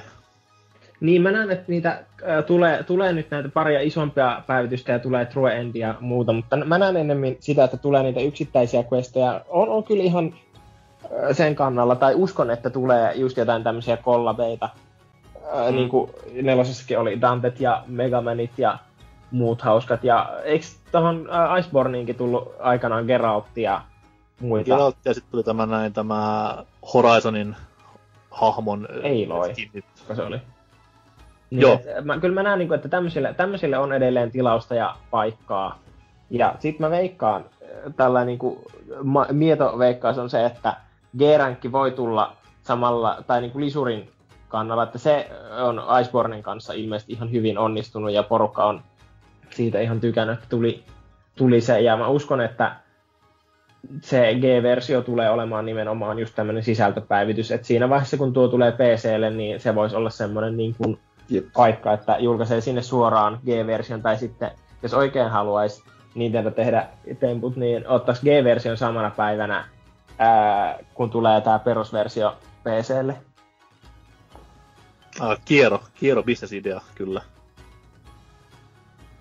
Joo, kyllä tuo jonkinnäköinen isompi lisuri tähän, tai se on vähän 50-50, kun tässä kuitenkin mennään pikkusen tuolla vanhemman monun meiningillä, että joko tähän tulee ladattava keränkki, jonka mä toivoisin tulevan, että ei tarvitse alkaa ostaa uusia pelejä, tai sitten tulee niin justissa se, että mietitään, oli XX ja sitten tuli GXX, ja näe, että joutuutaan ostaa ihan kokonaan uusi peli ja aloittamaan se alusta, niin toivottavasti ei sitä nyt tule kuitenkaan tapahtumaan. Mm. Eikö tuon Generationsin ja Generations Ultimaten kanssa ole kuitenkin, että Generationsin tallennuksen pysty siirtämään 3DSltä tonne Switchillekin? Joo. Et se, se, on kuitenkin ollut ihan kohtuullista. Ja sehän, sehän tässä vasta olisikin mielenkiintoista, että jos siinä vaiheessa, kun tulee PC ja muut versiot, niin pystyisi Nintendoltakin siirtämään tallennuksia PC-version kanssa ristiin. Niin, tai ylipäätään niin olisi crossplay-mahdollisuus. Mä en sitten tiedä, miten niin kuin, mm-hmm. freimien kanssa menee, että toisessa on 30 lukittu ja toisessa on 60 ja kaikkia sen yli. Mutta tota, no, kuitenkin jonkinlainen tuommoinen PC-symbioosi olisi kiva siinä kohtaa. Mutta mitä itse sitten taas toivon nimenomaan on se G-ränkki, ja mä uskon, että se tulee nimenomaan jossain vaiheessa päivityksen muodossa, koska no on niin, niin paljon noi tekijät nyt hehkutella sitä, että miten tämä on ns. helpompi kuin muut monsut. Aina mehustelee sen kanssa, niin mä veikkaan, että kuitenkin Monster Hunter-tiimi on sen verran tietoista heidän fanien liikkeestä ja puheesta, että siellä niinku nämä kovimmat hardcore-fanithan itkeneet sitä, että ei ole vaikea peli enää, yhy, yhy, yhy. Niin jossain vaiheessa tykittää sitten, että no tossa on niinku pieni boosti teille ja nauttikaa, jos nautitte. Mm. Milloin se tulee, niin se on ihan eri homma. Roadmappihan on nyt kesäkuuhun asti tehty, että nyt huhtikuussa tulee tämä ensimmäinen mm, kasa monstereita. Kuulemma on liikanutkin johonkin näitä listoja jo, mutta katsellaan miten käy. Ja sitten kesäkuussa, kun Monster Hunter Stories 2 tulee, niin siinä yhteydessä tuli sitten tämä toinen, toinen mälli, ainakin monstereita, mutta myös muuta lisäsisältöä on luvattu roadmapin mukaan, niin ei se tule kesäkuuhun jäämään, että kyllä se varmasti jatkuu vielä pitkän pitkän aikaa, koska myynnit on sitä luokkaa, että jengi tykkää, niin pitäähän niitä ruokkia. Joo, tässä on oikeastaan niin vähän kaikenlaista endgame-untattavaa, ei ole oikeastaan mitään niin uutta tulossa heti, kun loppupossit on pitänyt läpi, niin sitten nämä devit on kanssa heikuttaneet sitä, että tulee just ilmasta DLCtä, että eiköhän se tule ainakin vuoden loppuun asti jotain monsteria parin kuukauden välein tai jotain tällaista. Ja varmaan mm-hmm. se kerääkin sitten jossain vaiheessa viimeistään pelin tuon PC-version julkaisun aikoihin tai jälkeen. Kunhan vaan se vitun kirin pysyy poissa, niin kaikki on hyviä. Että mulla olisi Monster Hunter Worldissa tuhat tuntia, jos sitä paskiasta ei ollut sun mukaan. Koska... Opettele pelaamaan. No, se on aina hyvä asia. Ja otan, opettelenkin, jos kirin tulee. En mä oikeasti lopeta Risen pelaamista siihen, mutta mm. ärsyttävä tapaus. Kyllä, Kushala Daraa ja Teostraa en kaipaa. Öö, oliko Kushala Daara tämä tuuli, tuulimönkiäinen? Vai oliko se, oliko se saaste? Mikä se saastehirvi oli Worldissa? Silläkin oli vaikea nimi. Valtsahak tai joku tämmönen. Se oli myös yhden, yhden polta rasite, niin kuin, että ei, ei helvetti ikinä enää. Mutta joo, tuosta Kussalasta, niin jos se pelottaa, niin älkää menkö lukemaan liikkeen. No niin, kiitti, kiitti, kiitti, kiitti näistä. Oi voi. Mutta siinä olisi Rise vähän niin käsitelty ja loppukaneettina totta kai, miten pelikerrossa aina, niin olisi tämä peli nyt hyvä. Se on ollut kaksi viikkoa ne. ulkona, sitä ollaan pelattu kaikki varmaan semmoisen plus 50 tällä hetkellä jo. En ole itse asiassa usattanut katsoa. Switchihän päivitty, tai tuli tämä 10 päivän raja tuossa noin nautuspäivästä edellispäivänä, niin nyt pitäisi näkyä tunnit stalkkauslistalla. En ole usattanut katsoa, mutta kyllä se varmaan no, 50 päälle näkyy siinä pelisisäisessäkin. Haluatko kuulla jutun? Mä en ole koskaan, äh, ei, mä olen kerran startannut sen pelin uudestaan, koska pelasin siinä välissä R-typen demoa, mutta muuten se on ollut koko ajan päällä, niin ei ole tullut nähtyä. Ja onhan se siinä guild, guild cardissa näkyy kans tunnit. En mä sinne mene katsomaan. Voi voi. Niin, mutta puhutaanko me Rampageista sitten ollenkaan? Vai jätetäänkö se vaan kuriositeetin tasolla? No se on siellä ja mun mielestä on kiva kavereiden kanssa, mutta niin. se on paska Tower Defense, jota pitää pelata moniin peliin. Mutta tossa se vähän niin kuin tiivistettykin. Mm. Mutta jos, jos haluat sanoa Rampagesta jotain, niin anna palaa vaan. Ee, no, se on sitä, että rakennetaan tower defenseä ja ammutaan monstereita maahan ja äh, se on parhaimmillaan monin pelinä ja kyllä sitä nyt pelaa jonkin verran, mutta ei liikaa. Sekin, sekin käy ihan hyvin tässä kohtaa. Joo, mä rouhtasin vähän rampaket tuossa aiemmin. Ei oikein muuta lisätty. Mutta takaisin alkuperäiseen kysymykseen, niin onko tämä peli nyt hyvä? Kenkun mielipide tiedetään, se voi lukea Nintendo.fi-sivustolta. Mutta jos Joo, Kenkulla on jotain taisin lisättävää, 4, kautta, 4,5 kautta 5 muistaakseni antaa se vissi on ihan hyvä. mikä on liian vähän mun mielestä kyllä. Capcomin peli niin viisi tähteä aina. Tää on varmaan syy, miksi mä en koskaan saa Nintendossa Capcomin pelejä arvosteltavaksi en- enää Street. Fighterin jälkeen. Että. Joo, no ei mulla oikein hirveästi mitään erikoista lisättävää. Että kyllä tämä niinkö eh, Switchin parhaimpien third partien sinne kerhon menee, että ehdottomasti kannattiin miettiä. Jos se ei ole tosiaan aiemmin pelannut Monster Hunteria, niin tää on oikeastaan se kaikista helpoin peli aloittaa, että sinänsä ihan hyvä. Aloitan Hyvä siis mieluummin. Mm, No joo, käy sekin. Mites Veitsen? Kyllähän, kyllähän tämä on ihan uskomattoman hyvä peli, että... Öö, en, en olisi- kyllä muista. Mitäs olisi Fintendo arvostelulla mennyt, että kuinka monta tähteä, sit mikä on hyvää, mikä on huonoa.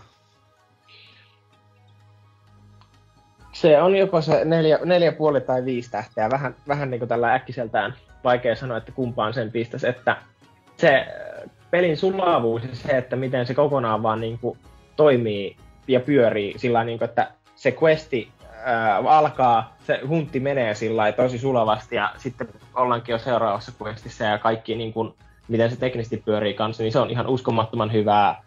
Ää, huonoa Ja on se, Lisäkysymys, siinä on- lisäkysymys, lisäkysymys tähän kohtaan.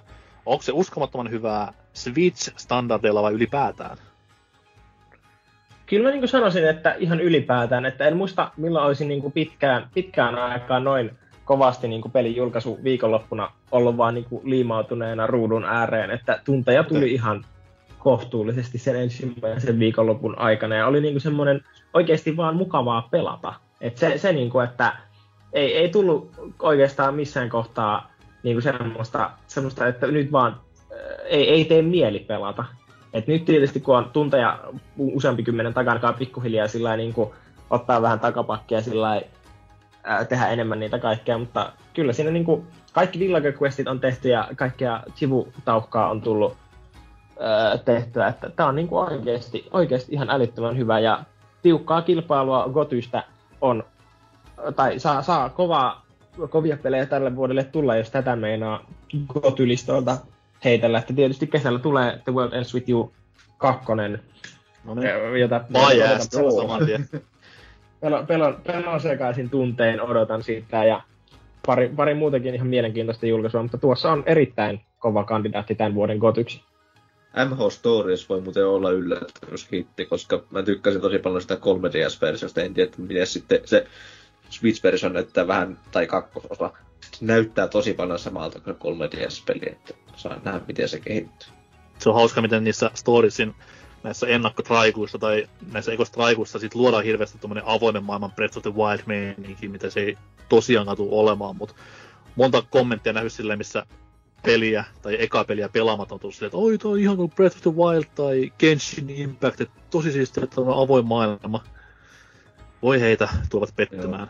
No se 3DS-peli oli ehkä niin 3DS paras tämmönen Pokemon-klooni, Pokemon RPG-tyylinen peli, että sinänsä ihan yllättävän hyväkin peli saattaa olla. Miten Serkerin Monhu-fiilikset? Hmm. No siis parasta monhua tuo mun mielestä ehkä niin kuin melkein tähän mennessä. Melkein on neljä un tasolla. Ainoa huono puoli, minkä mä sanoisin tuolle pelille, on se, että se on kesken. Se on oikeastaan early access title melkeinpä niin kuin kontenttinsa puolesta, minkä takia sanoisin, että jos ei ole liian kovaa hinkoa lähteä vielä hyppäämään Monster Hunteriin, niin oottelis nyt ainakin tämän kuun loppu, että siihen tulee se seuraava patchi, tai sitten just se, että saadaan se oikea loppu tähän, jolloin tästä voisi viimeinkin alkaa puhumaan kokonaisena pelinä.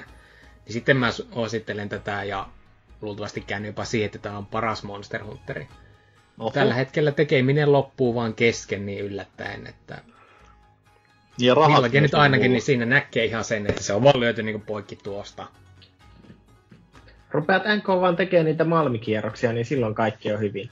No, mä oon Ei, vähän, ei, ei lopu rahat kesken, kun käyt yhden rundin ja sitten on 400 tonnia. Mä oon vähän kahden vaiheella siinä, koska mä aikoinaan vuosi sitten näihin aikoihin huusin vanhana miehenä nyrkkiä heristäen näille Animal Crossing huijareille, jotka tarantelloja farmasivat siellä saarella pelin omaa klitsiä kautta bukia käyttäen, niin mä en ole ihan varma tästä Malmikierroksesta, että onko tämä nyt sama homma. Ei se ole niin, niin klitsinen tai pukinen asia, mutta joku siinä epäilyttää, niin sen takia en sitä tee. No ei, ei se periaatteessa ole mitenkään niin kuin Ei niin, mä tiedän, että se, ei ole, siis, se on ihan lainalaisuuksien mukaan mennään, ei siinä mitään, mutta Et Joku jos, jos haluaa niinku- niinku boostia, että se, se on vaan, että ti- tiedät, että sulla on tietty skilli armorista päällä ja sitten saat 9 12 malmia kerralla ää, yhdestä karvesta ja tiedät tietyn reitin, jota pitkin pyörii, niin ei se, se on yllättävän kiva ja kivuton. Ja kyllä mä näen sen niin kuin sitten taas Monhun puolesta sillä, että kun sä vaan niin oikeasti kierrät ja haet sitä malmia ja teet sitä, niin se on ihan niin kuin pelin lorellista ja kaikki muutenkin toimii ihan niin kuin kivasti. Että en itse Tarantella ja aikanaan farmannut, mutta Turnipsin miljonäärit on sitä asiaa erikseen. mä haluan kato esittää vaan semmoista niinku palkkasoturia, ketä tullaan pyytämään sitten hädän sattuessa, että Ah, terveisin 35-vuotias mies. Mutta tota noin, öö, mitä tulee tähän Monhuun, niin mä en... Tää on siis ihan törkeän hyvä peli, ei siinä mitään. Ja totta kai mun nyt on fanilasit silmillä hyvin vahvasti, joo. Mutta siis jos ei olisi edes Capcom-laseja tai Monhu-laseja silmillä, niin erittäin hyvä videopeli tämä olisi siitä huolimatta, että teknisesti toimii, on hauska pelata, on hauska oppia, vaikka jos koskaan sarjaa pelannutkaan. Mutta näin niin kuin Monhu-puristina ja muutenkin tuossa alussa mainituista syistä, eli siis tämä nykyinen Monhu-meininki ei silleen niin vahvasti miellytä, niin ei tämä silti mun omissa kirjoissa paras Monhu vieläkään ole. Et se on niinku Generations edelleenkin, mutta sanotaan näin, että kyllä tämä on Worldia parempi omasta mielestä. Jopa niin kuin näin lainausmerkeissä vähäisillä pelitunnilla sanottuna. Et tässä on paljon parempia uudistuksia, mitä Worldissa oli. Tässä on huomattavasti enemmän sitä vanhaa monhu-meininkiä. Niin siinä suhteessa erittäin pätevää. Ja just niin kuin Serkki sanoi, että jos se on monhua pelannut ennen, niin odottaa loppukuuhun, niin saa varmasti aivan sairaan kovan pelipaketin, jos ei sitä nyt jo ole. Nintendo arvosteluin viisi tähteä, koska Capcom, mutta se ei ole varmasti enää mun käsissä tämä homma. Herrasmiehet, oliko muuta Monhu Risestä? Ehkä ne haluavat yhden riseistä, niin Tähän on hyvä lopettaa. Kiitos kaikille ja palataan ensi jaksossa asiaan. No ei nyt kai. Oliko Veisinillä jotain? Eipä kummemmin. Kuunnelkaa myös meidän toista podcastia. Ää, ja silloin kun tämä jakso tulee ulos, niin samalla viikolla pitäisi tulla myös tuplaruudun jakso, ja NK antaa varmaankin mainostuksen anteeksi, koska käsittelyssä on peli nimeltä The Legend of Zelda A Link to the Past. Kaikki on anteeksi annettu. Serker, mitä mieltä? Mennäänkö seuraavaan osioon? Heitetään noin huinimaan tuosta pois. Mulla meni kyllä fiilis kokonaan tuohon mainoksen myötä, että heitetään nuo hemmettiin täältä. Kyllä, turhaan tänne tulevat piehtaroimaan jollain Fintendoilla ja tuplaruudulla saatana. Tää on PPC. Mutta kiitos hei herras, herrasukot, että olitte mukana. Toitte ekspertiisiä mukaan enemmän kuin osasimme odottaa. Nyt olemme viisaampia ja voimme mennä kohti viikon kysymysosiota, jossa palkitaan joku onnekas tällä kehutulla pelillä, mistä just puhuttiin pari tuntia, niin musiikkia ensin soimaan ja sitten palkitsemaan.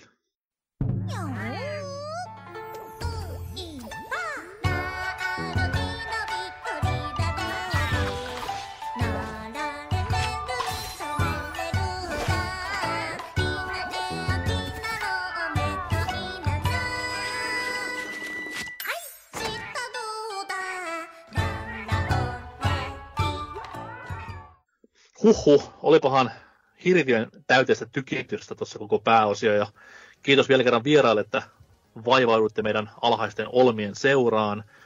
Mutta nyt on luvassa se kauan luvattu palkintojen jako-osuus, eli luvattiin tuossa nasevimmalle viikon kysymyksen vastaajalle upouusi Monster Hunter Rise-peli, jahka sen saan lähetettyä postissa.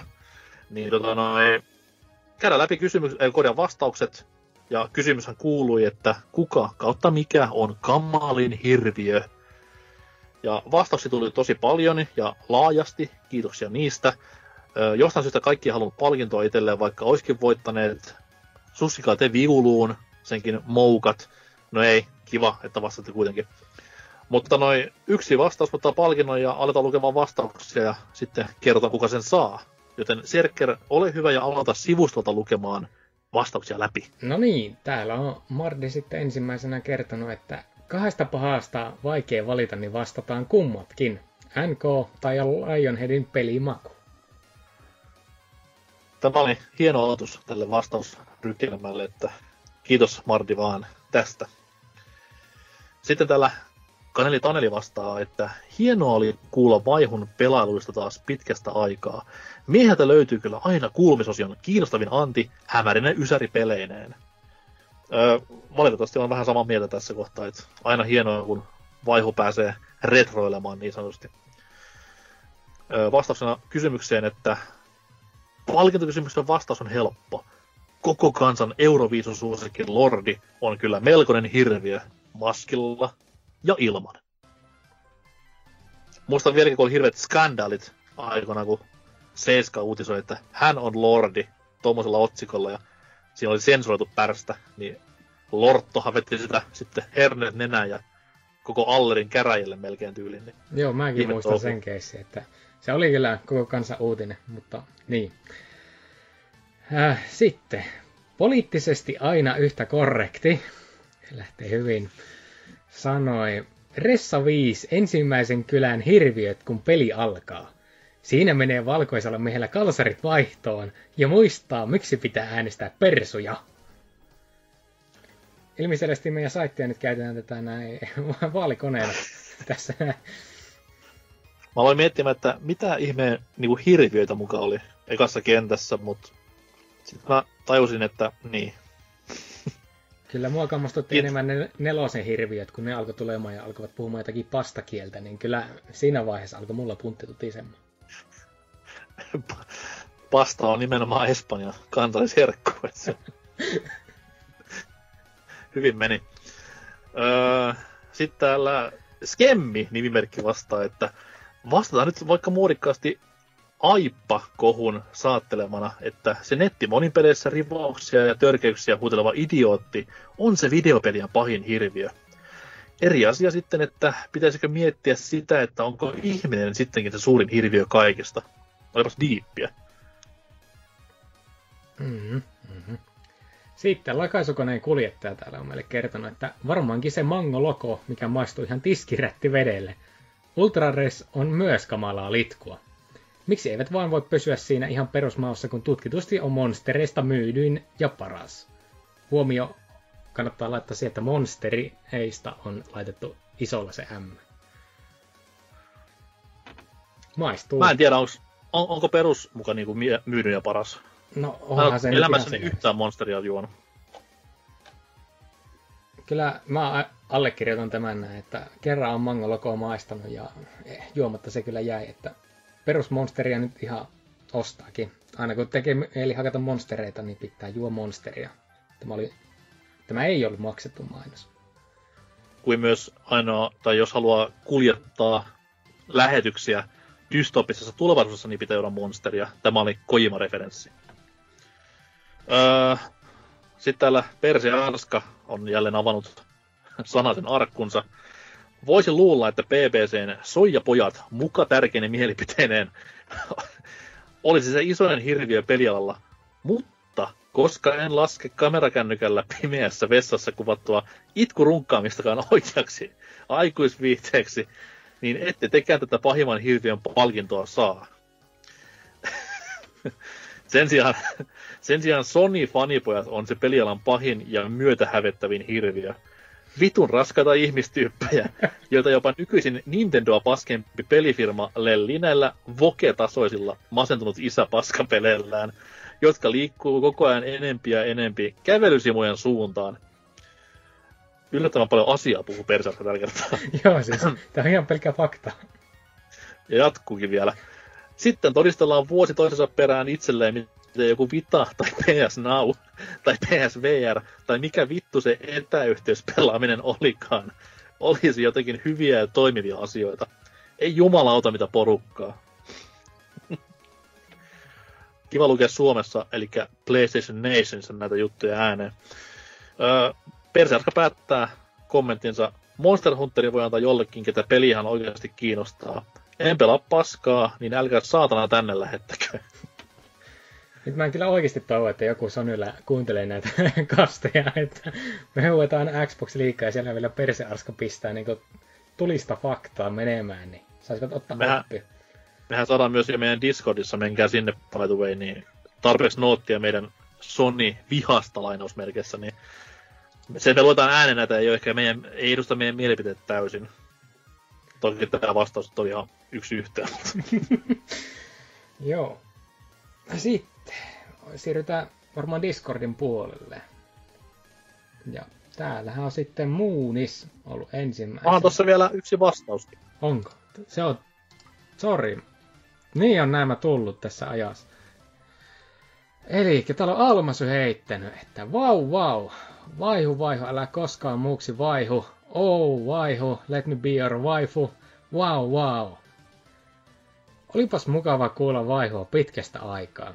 Vaikka mies tietääkin uskomattoman määrän tuhria asioita, niin se ei ole valitettavasti riittänyt visaassa pitkälle. Ei ole pakko puhua visailusta. Jopa itse musta prinssi, NK, joutui häpeissään nyörtymään todellisen päällikön tieltä. Normaalisti lähes varma voiton takaava NKn erikoisvastaus koski tämän miljoonaa Resident Evilia Ei, ei. jäi tussahdukseksi, kun Tootsi putsasi pöydän toistamiseen. Viimeistään nyt Tootsi on vakiinnuttanut manttelinsa PPCn Paavo Väyryspäisenä hallitsijana. Miehenä, jonka valtaa Putin pelkää ja joka valtava, jonka valtavaa Ron Jeremy ka- kadehtii. Hatuki, Serkki tai Oselot pystyvät kenties vielä haastamaan, mutta valta ei tule vaihtumaan ilman, että joku itkee. Mä seuraavassa miitissä näytän sitten Tootsille, että kenellä on valtava.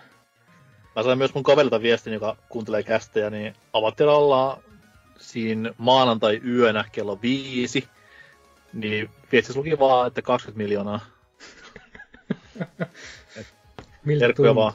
Terkkoja vaan Teemulle, että kiitos, kiitos kuuntelusta ja kiitos muistutuksesta. Hyvin No. meni. Sitten Almas itse kysymykseen. Videopelien kamalinta hirviötä ajatellessa ajatukset kohdistuvat jatkuvasti RE4 regeneratoriin. Tämä loputtomasti regeneroiva hirviö on luonnollisesti karmivan näköinen kuin crack muuma helle aamuna, mutta Mm. ulkonäkö on lopulta tämän otuksen vähiten kamala ominaisuus. Regenator liikkuu hitaasti ja luonnottoman, luonnottoman nykivästi. Liike ei kuitenkaan tunnu enää hitaalta, kun sen tappamiseksi pitää ottaa erikoiskiikari tähten käyttöön ja yrittää sen avulla tappaa hirviössä kiinni olevat parasiitit. Koko komeuden kruunaa painajaismainen huohotus, jonka varmasti jokainen meistä on joskus kokenut tuntemattoman numeron vastatessa. Tämä kamera... Tai, tai, tai soittaessa takaisin jollekin. Tämä kamalien ominaisuuksien kombinaatio tekee siis regenaro... regenatorista kamalimman hirviön minun kirjassani. Mä sanoin, että se on kamali hirviö ihan vaan tuo nimen takia. Mä en osaa nämä puhua. PS, please, lähettäkää Monster Hunter persearskalle.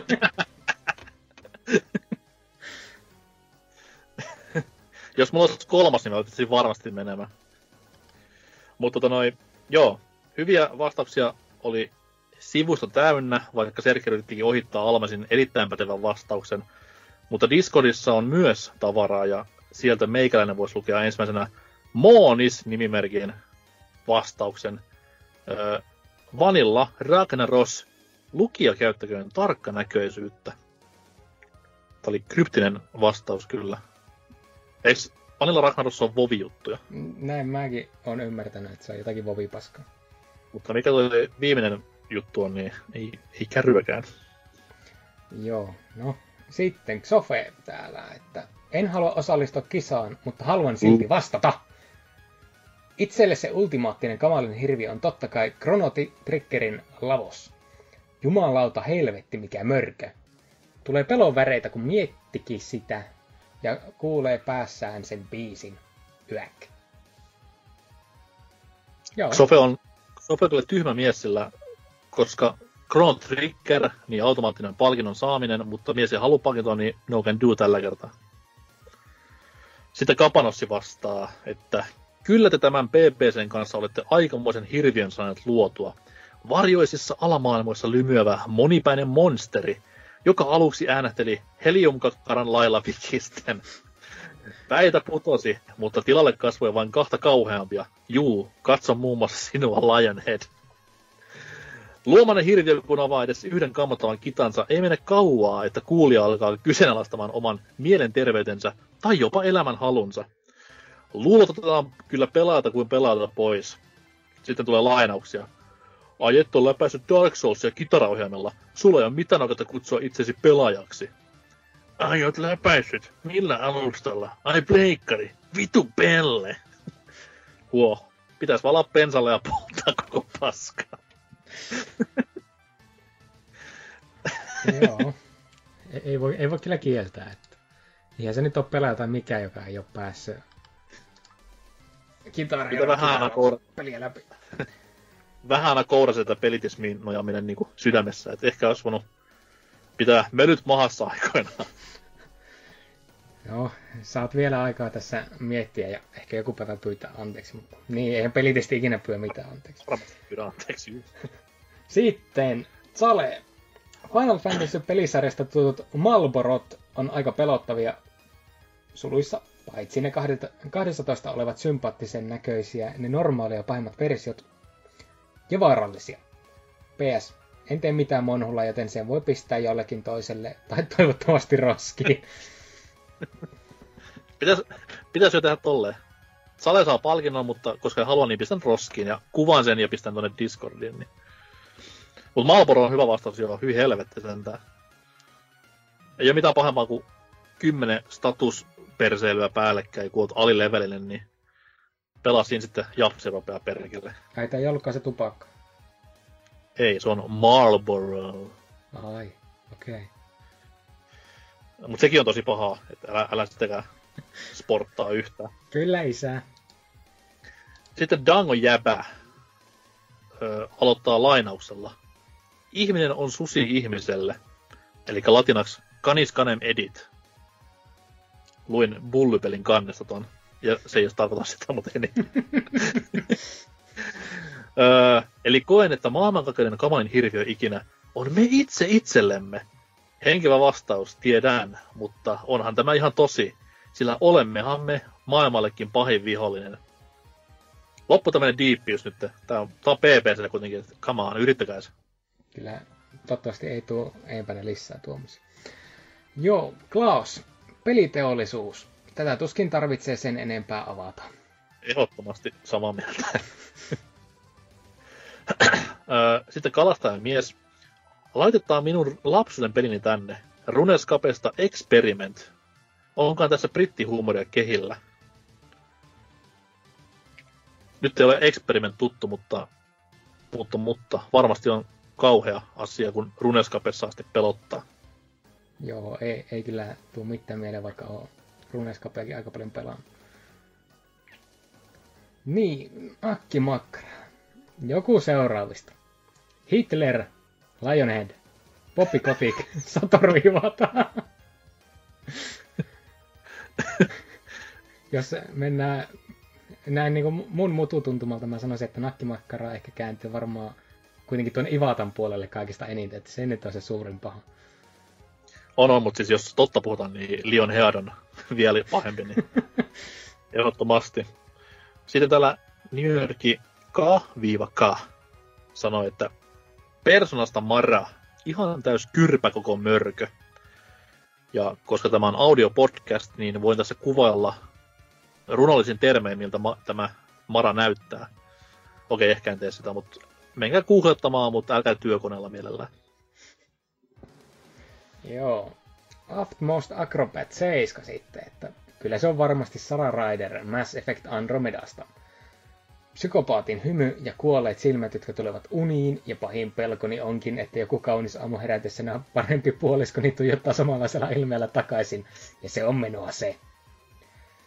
Kunniamaininta Dragon's Dogman Deathille, joka satunnainen ilmestyminen säikäyttää varsinkin, kun se sen tapaa ensimmäisiä kertoja.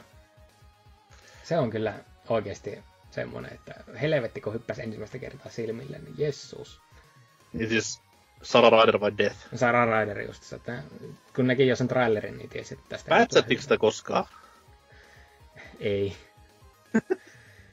Ja kyllä se on jo unohdettukin, kun ei tuo edes Legendary Editionin mukana, että mikä Andromeda tee BioWare?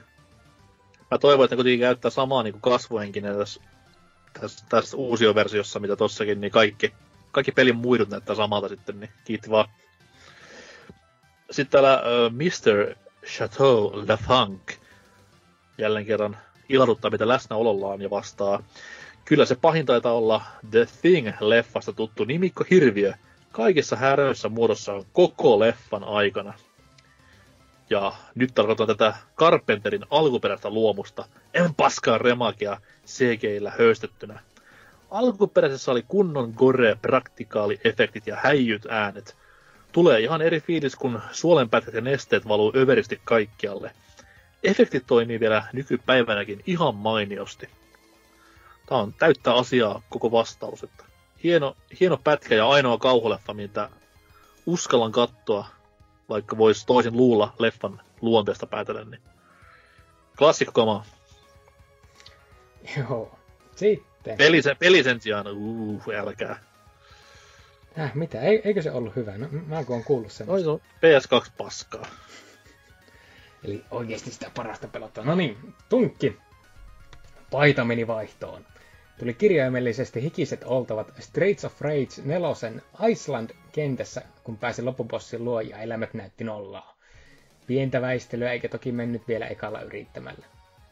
Edit. Viesti tuli väärään paikkaan hien tullessa silmille. Vastataan nyt samalla tähän. Missi se Mr. Y, sillä musiikin ystävänä koen vääryytenä heidän yrityksensä hallita mieliä äänien avulla. Eipä kumpainenkaan näytä edes monsterilta, vaan enemmän, ennemmin osakalaisilta vannapi hipstereiltä. Vääryysestetiikkaa arvostavien pelaajien näköhermoja kohtaan. 0 kautta 5. Mulla niinku niin hieno peli kuin Streets of Rage 4 onkin, niin se loppubossin Mr. Y, se toi vaan jatkuvasti mieleen Y-miehen Uncle Sam Patriotin videosta, niin ei siinä niinku hirveästi voinut vakavissaan sitä bossia ottaa. Siinä onkin joku piste, mihin vettä. Näin se vaan menee. Hyvä peli silti, mutta Y-mies. Sitten täällä TT-2G, ei K, korjaan, ei ollut. Negatiivisuus on hirviöstä pahin. Negatiivisuus leviää, tarttuu, näivettää, vie ilon ja sammuttaa intohimon. Kuolemaankin pahempaa on se, kun negatiivisuus tappaa toivon ja unelmat. Tuota vihollista vastaan emme saa koskaan antautua. Näin kahden negatiivisen koronatestin omistajana voin sanoa, että negatiivisuus on jossain asiassa ihan hyvä asia. Vaan kaksi. Meillä on kolme. Aa, mulla on 20 negatiivista hiivitestiä, no, koska on ollut actionia, eikä tota... Sori, nä, no nä, nä oot se todellinen pelaaja, mä en voi sulle yhtään mitään. No niin. Kaikki siis miesten välisestä suhteesta, mitä mulla on ollut. yes. Mistä mitä vika? No niin. Island Hill. Ää, edelleen vaivaa iltaisin Aliens paluu. Elokuvan kuningatar Alien. Tässäkin on hieno pätkä, missä on tosi paljon tuommoisia practical effectseja käytetty tähän isoon monsterin, että kuola valuu ja kaikki muukin on tosi koreesta, niin hyvä hyvä vastaus tämäkin. Sitten täällä viimeisempänä ja vähäisimpänä on Soliddi Diablo. Kyllä tuo kiinalaisten riisin viljelijöiden pilaama mörkö, joka kolmen osan jälkeen tulee mobiilipaskeena, koska do you guys not have phones? Jotain pientä, pientä skismaa näköjään tuo Diablon suuntaan. Siinä kohtaa poistin koneelta Diablo 3 ja sanoin, että en enää ikinä koske siihen kuraan, koska mobiili jee jee. Solidi, oot milloin vaan tervetullut PPC-jaksoihin, toi oikea asenne. No, mitä tuli pääsinä tehtyä? No arvaan vaan, kun latasin taas Diablo 3 ja vähän pelasin ja kokeilin uutta seasonia. Tässä nyt sitten taas Kiinassa tehty kristalli otsassa painetaan Paragon leveliä ja itemiä niin pirusti. Diablo ei vaan päästä otteestaan. Auttakaa! PS, en tarvi mitään monhua. MLB tulee kohta, joka pelastaa. Mä olin vähän huolissani tuossa kohtaa, että mitä vittu, Solitti pelaa jotain muutakin kuin MLB The Showta, mutta hyvä sitten, että tuo viimeinen lause vähän seivas tässä tapauksessa. Joo, korjas tilanteen. Tota noin, entä meidän vastaukset ennen palkinnon julkistamista? Mikä on kamalin hirviö koskaan? Tai kuka? Voit myös vastata näin. No, olisikohan tällä hetkellä Elon Musk, kun en saa näyttöohjenta sen takia ostettua, kun kaikki meni ostamaan jotakin satana kryptokolikoita. Ai, ai senkö takia vaan Elon Musk on täysin ihmiskyrpää hirviö? Ei minkään muun takia. Ei. Okei. Okay. No mä vastaan Elon Musk, mutta ei tosta syystä, mitä Sierkkä sanoi, vaan siitä syystä, että jätkällä on rahaa kuin rosvopäälliköllä. Enemmän mitä elämässään tulee koskaan tarvitsemaan. Enemmän mitä puolella maailman väestöstä tulee olemaan yhteensä elinaikanaan rahaa. Ja silti sitä rahaa ei voi käyttää mihinkään hyvään tai hyödylliseen, vaan johonkin vitun Marsin matkailusta haaveilemiseen ja muuhun aivan turhaan paskaan. Elon Musk, sut saadaan vielä. Siinä oli mun vastaus. Jeff Bezos sen sijaan vitu hyvä jätkä, mä tykkään. No en todella. Hei, sun kannattaa nyt vähän varoa, mitä nämä sanot. Me lähtee puolet meidän kuuntelijoista, jos tää, tätä tahtia jatketaan. Ai saatana, osen Twitch-tili sulita. öö, joo, siinä oli meidän asiantuntijavastaukset. Öö, mutta se, joka voittaa palkinnon tällä kertaa, niin kuin sanottu, Xofe, hyvä vastaus. Chrono Trigger mainittu, pitäisi voittaa, mutta kun et halua monhua, niin ei tällä kertaa sitten. Muita hyviä vastauksia oli Chateau Le Funkin The Thing, referenssit ja name droppailut, erittäin hyvää kamaa. Tunkki, aina totta kai ilahduttavaa lukea Street of, Street of Rage 4. Huomaatte varmaan, että nämä kaikki niin mun lemppariasiat, mistä tässä niin hehkutellaan. Mutta oli se muutenkin hyviä vastauksia. Nämä deepit vastaukset oli vähän niin ja näin, mutta kiva, että myös ihmiset nykyään ajattelee ihan fiksujakin, eikä vaan tuommoisia PPC-törkeyksiä. Mutta siltikin palkinnon saaja on kysymykseen ihan oikein vastannut lakaisukoneen kuljettaja nimimerkki, joka kertoi meille, mikä on kamalinta Monster juomaa ja vähän siinä antoi vihjettä myös, mikä on parasta Monster juomaa. Ja tosiaan, tämä oli vastaus tämän viikon kysymykseen, Nasevin sellainen, joten paljonko lähtee Monster Hunter Rise Switch-peli. Ja miten sen saat itsellesi, niin laitapa viestiä BBCn Discordissa – joko meitsillä privana osoitetietoja, mihin voi postittaa, jahka sitten kuskalla vaan mennä postiin laittamaan paketin menemään. Nyt ei voi, Turku on koronapesäke, niin menee pikku hetki. Voit myös pistää mulle Twitterissä, at norsukampa. Huomasitko hieno mainostuksen? Niin voit pistää sinnekin viestiä, tai at pelaajapodcast myös. Sinne privaviestillä osoitetietoja tai kyselyä, että mitä helvettiä voitinko mä, niin kunhan vaan saadaan teikäläisen postiosoite, ei doksalla sitä mihinkään muualle tietoon, se tulee vaan privaviestin ja meidän välisen silmien asiaksi. Niin sinne osoitetta tulemaan, niin peliä tulloo melkein heti miten. Sitten vaan uskaltaa mennä postiin käymään, niin täältä tulee. Onnea vaan sinne ja kiitti kaikille vastauksista. Katsellaan, jos saadaan maht pian taas jotain kiinnostavaa palkitoskapaa aikaiseksi. Huhhuh. Mutta entä uusi viikon kysymys? Onko Serkeli mitään hajuka, mikä se voisi olla? Mm. Jaa. Mä oon tämmöisiä juttuja, jos sanon, että tuossa tauolla miettiä, koska mullakaan ei käy tällä hetkellä. se olisi. Mut hei, kyllähän semmoisen keksii, koska tässä lennosta vedin tämmöisen ilmoille. Mä ja Serkeli ollaan tässä jaksossa oltu kahdesta isomman osa aikaa. Tuossa oli vähän apurei pääosiossa syystäkin, mutta me ollaan kaksi niin kovaa jätkää, että homma hoituu stereonakin. Mutta kahden viikon kysymys kuuluu, kuka on videopelien kovin kaksikko? Voiko sanoa, kuka on ka- kovin kaksikko vai mikä? Eh, no kyllä se menee. Mä en ole tootsi, niin okay. mä en tiedä näistä äidinkielialtismeista. Että... No, mutta pääasia kuitenkin se, että kerrotte meille videopelien kovimman kaksikon viikon kysymyksen vastauksena, niin päästään lukemaan ensi jaksossa semmoinen sääntö voidaan tehdä, että mua ja Serkkeri ei saa vastata, koska se nyt on käynyt käynyt ilmi tässä jaksossa, että me ollaan se kovin dumbo, mutta kuka on videopelien kovin kaksikko? Kuka on, mikä on, ketkä on, miten se halutaan muotoilla? Vastaa kysymykseen ja oo hiljaa. Se meni hyvin. Huh, jakso purkkiin. Loppukanettia vaille valmis.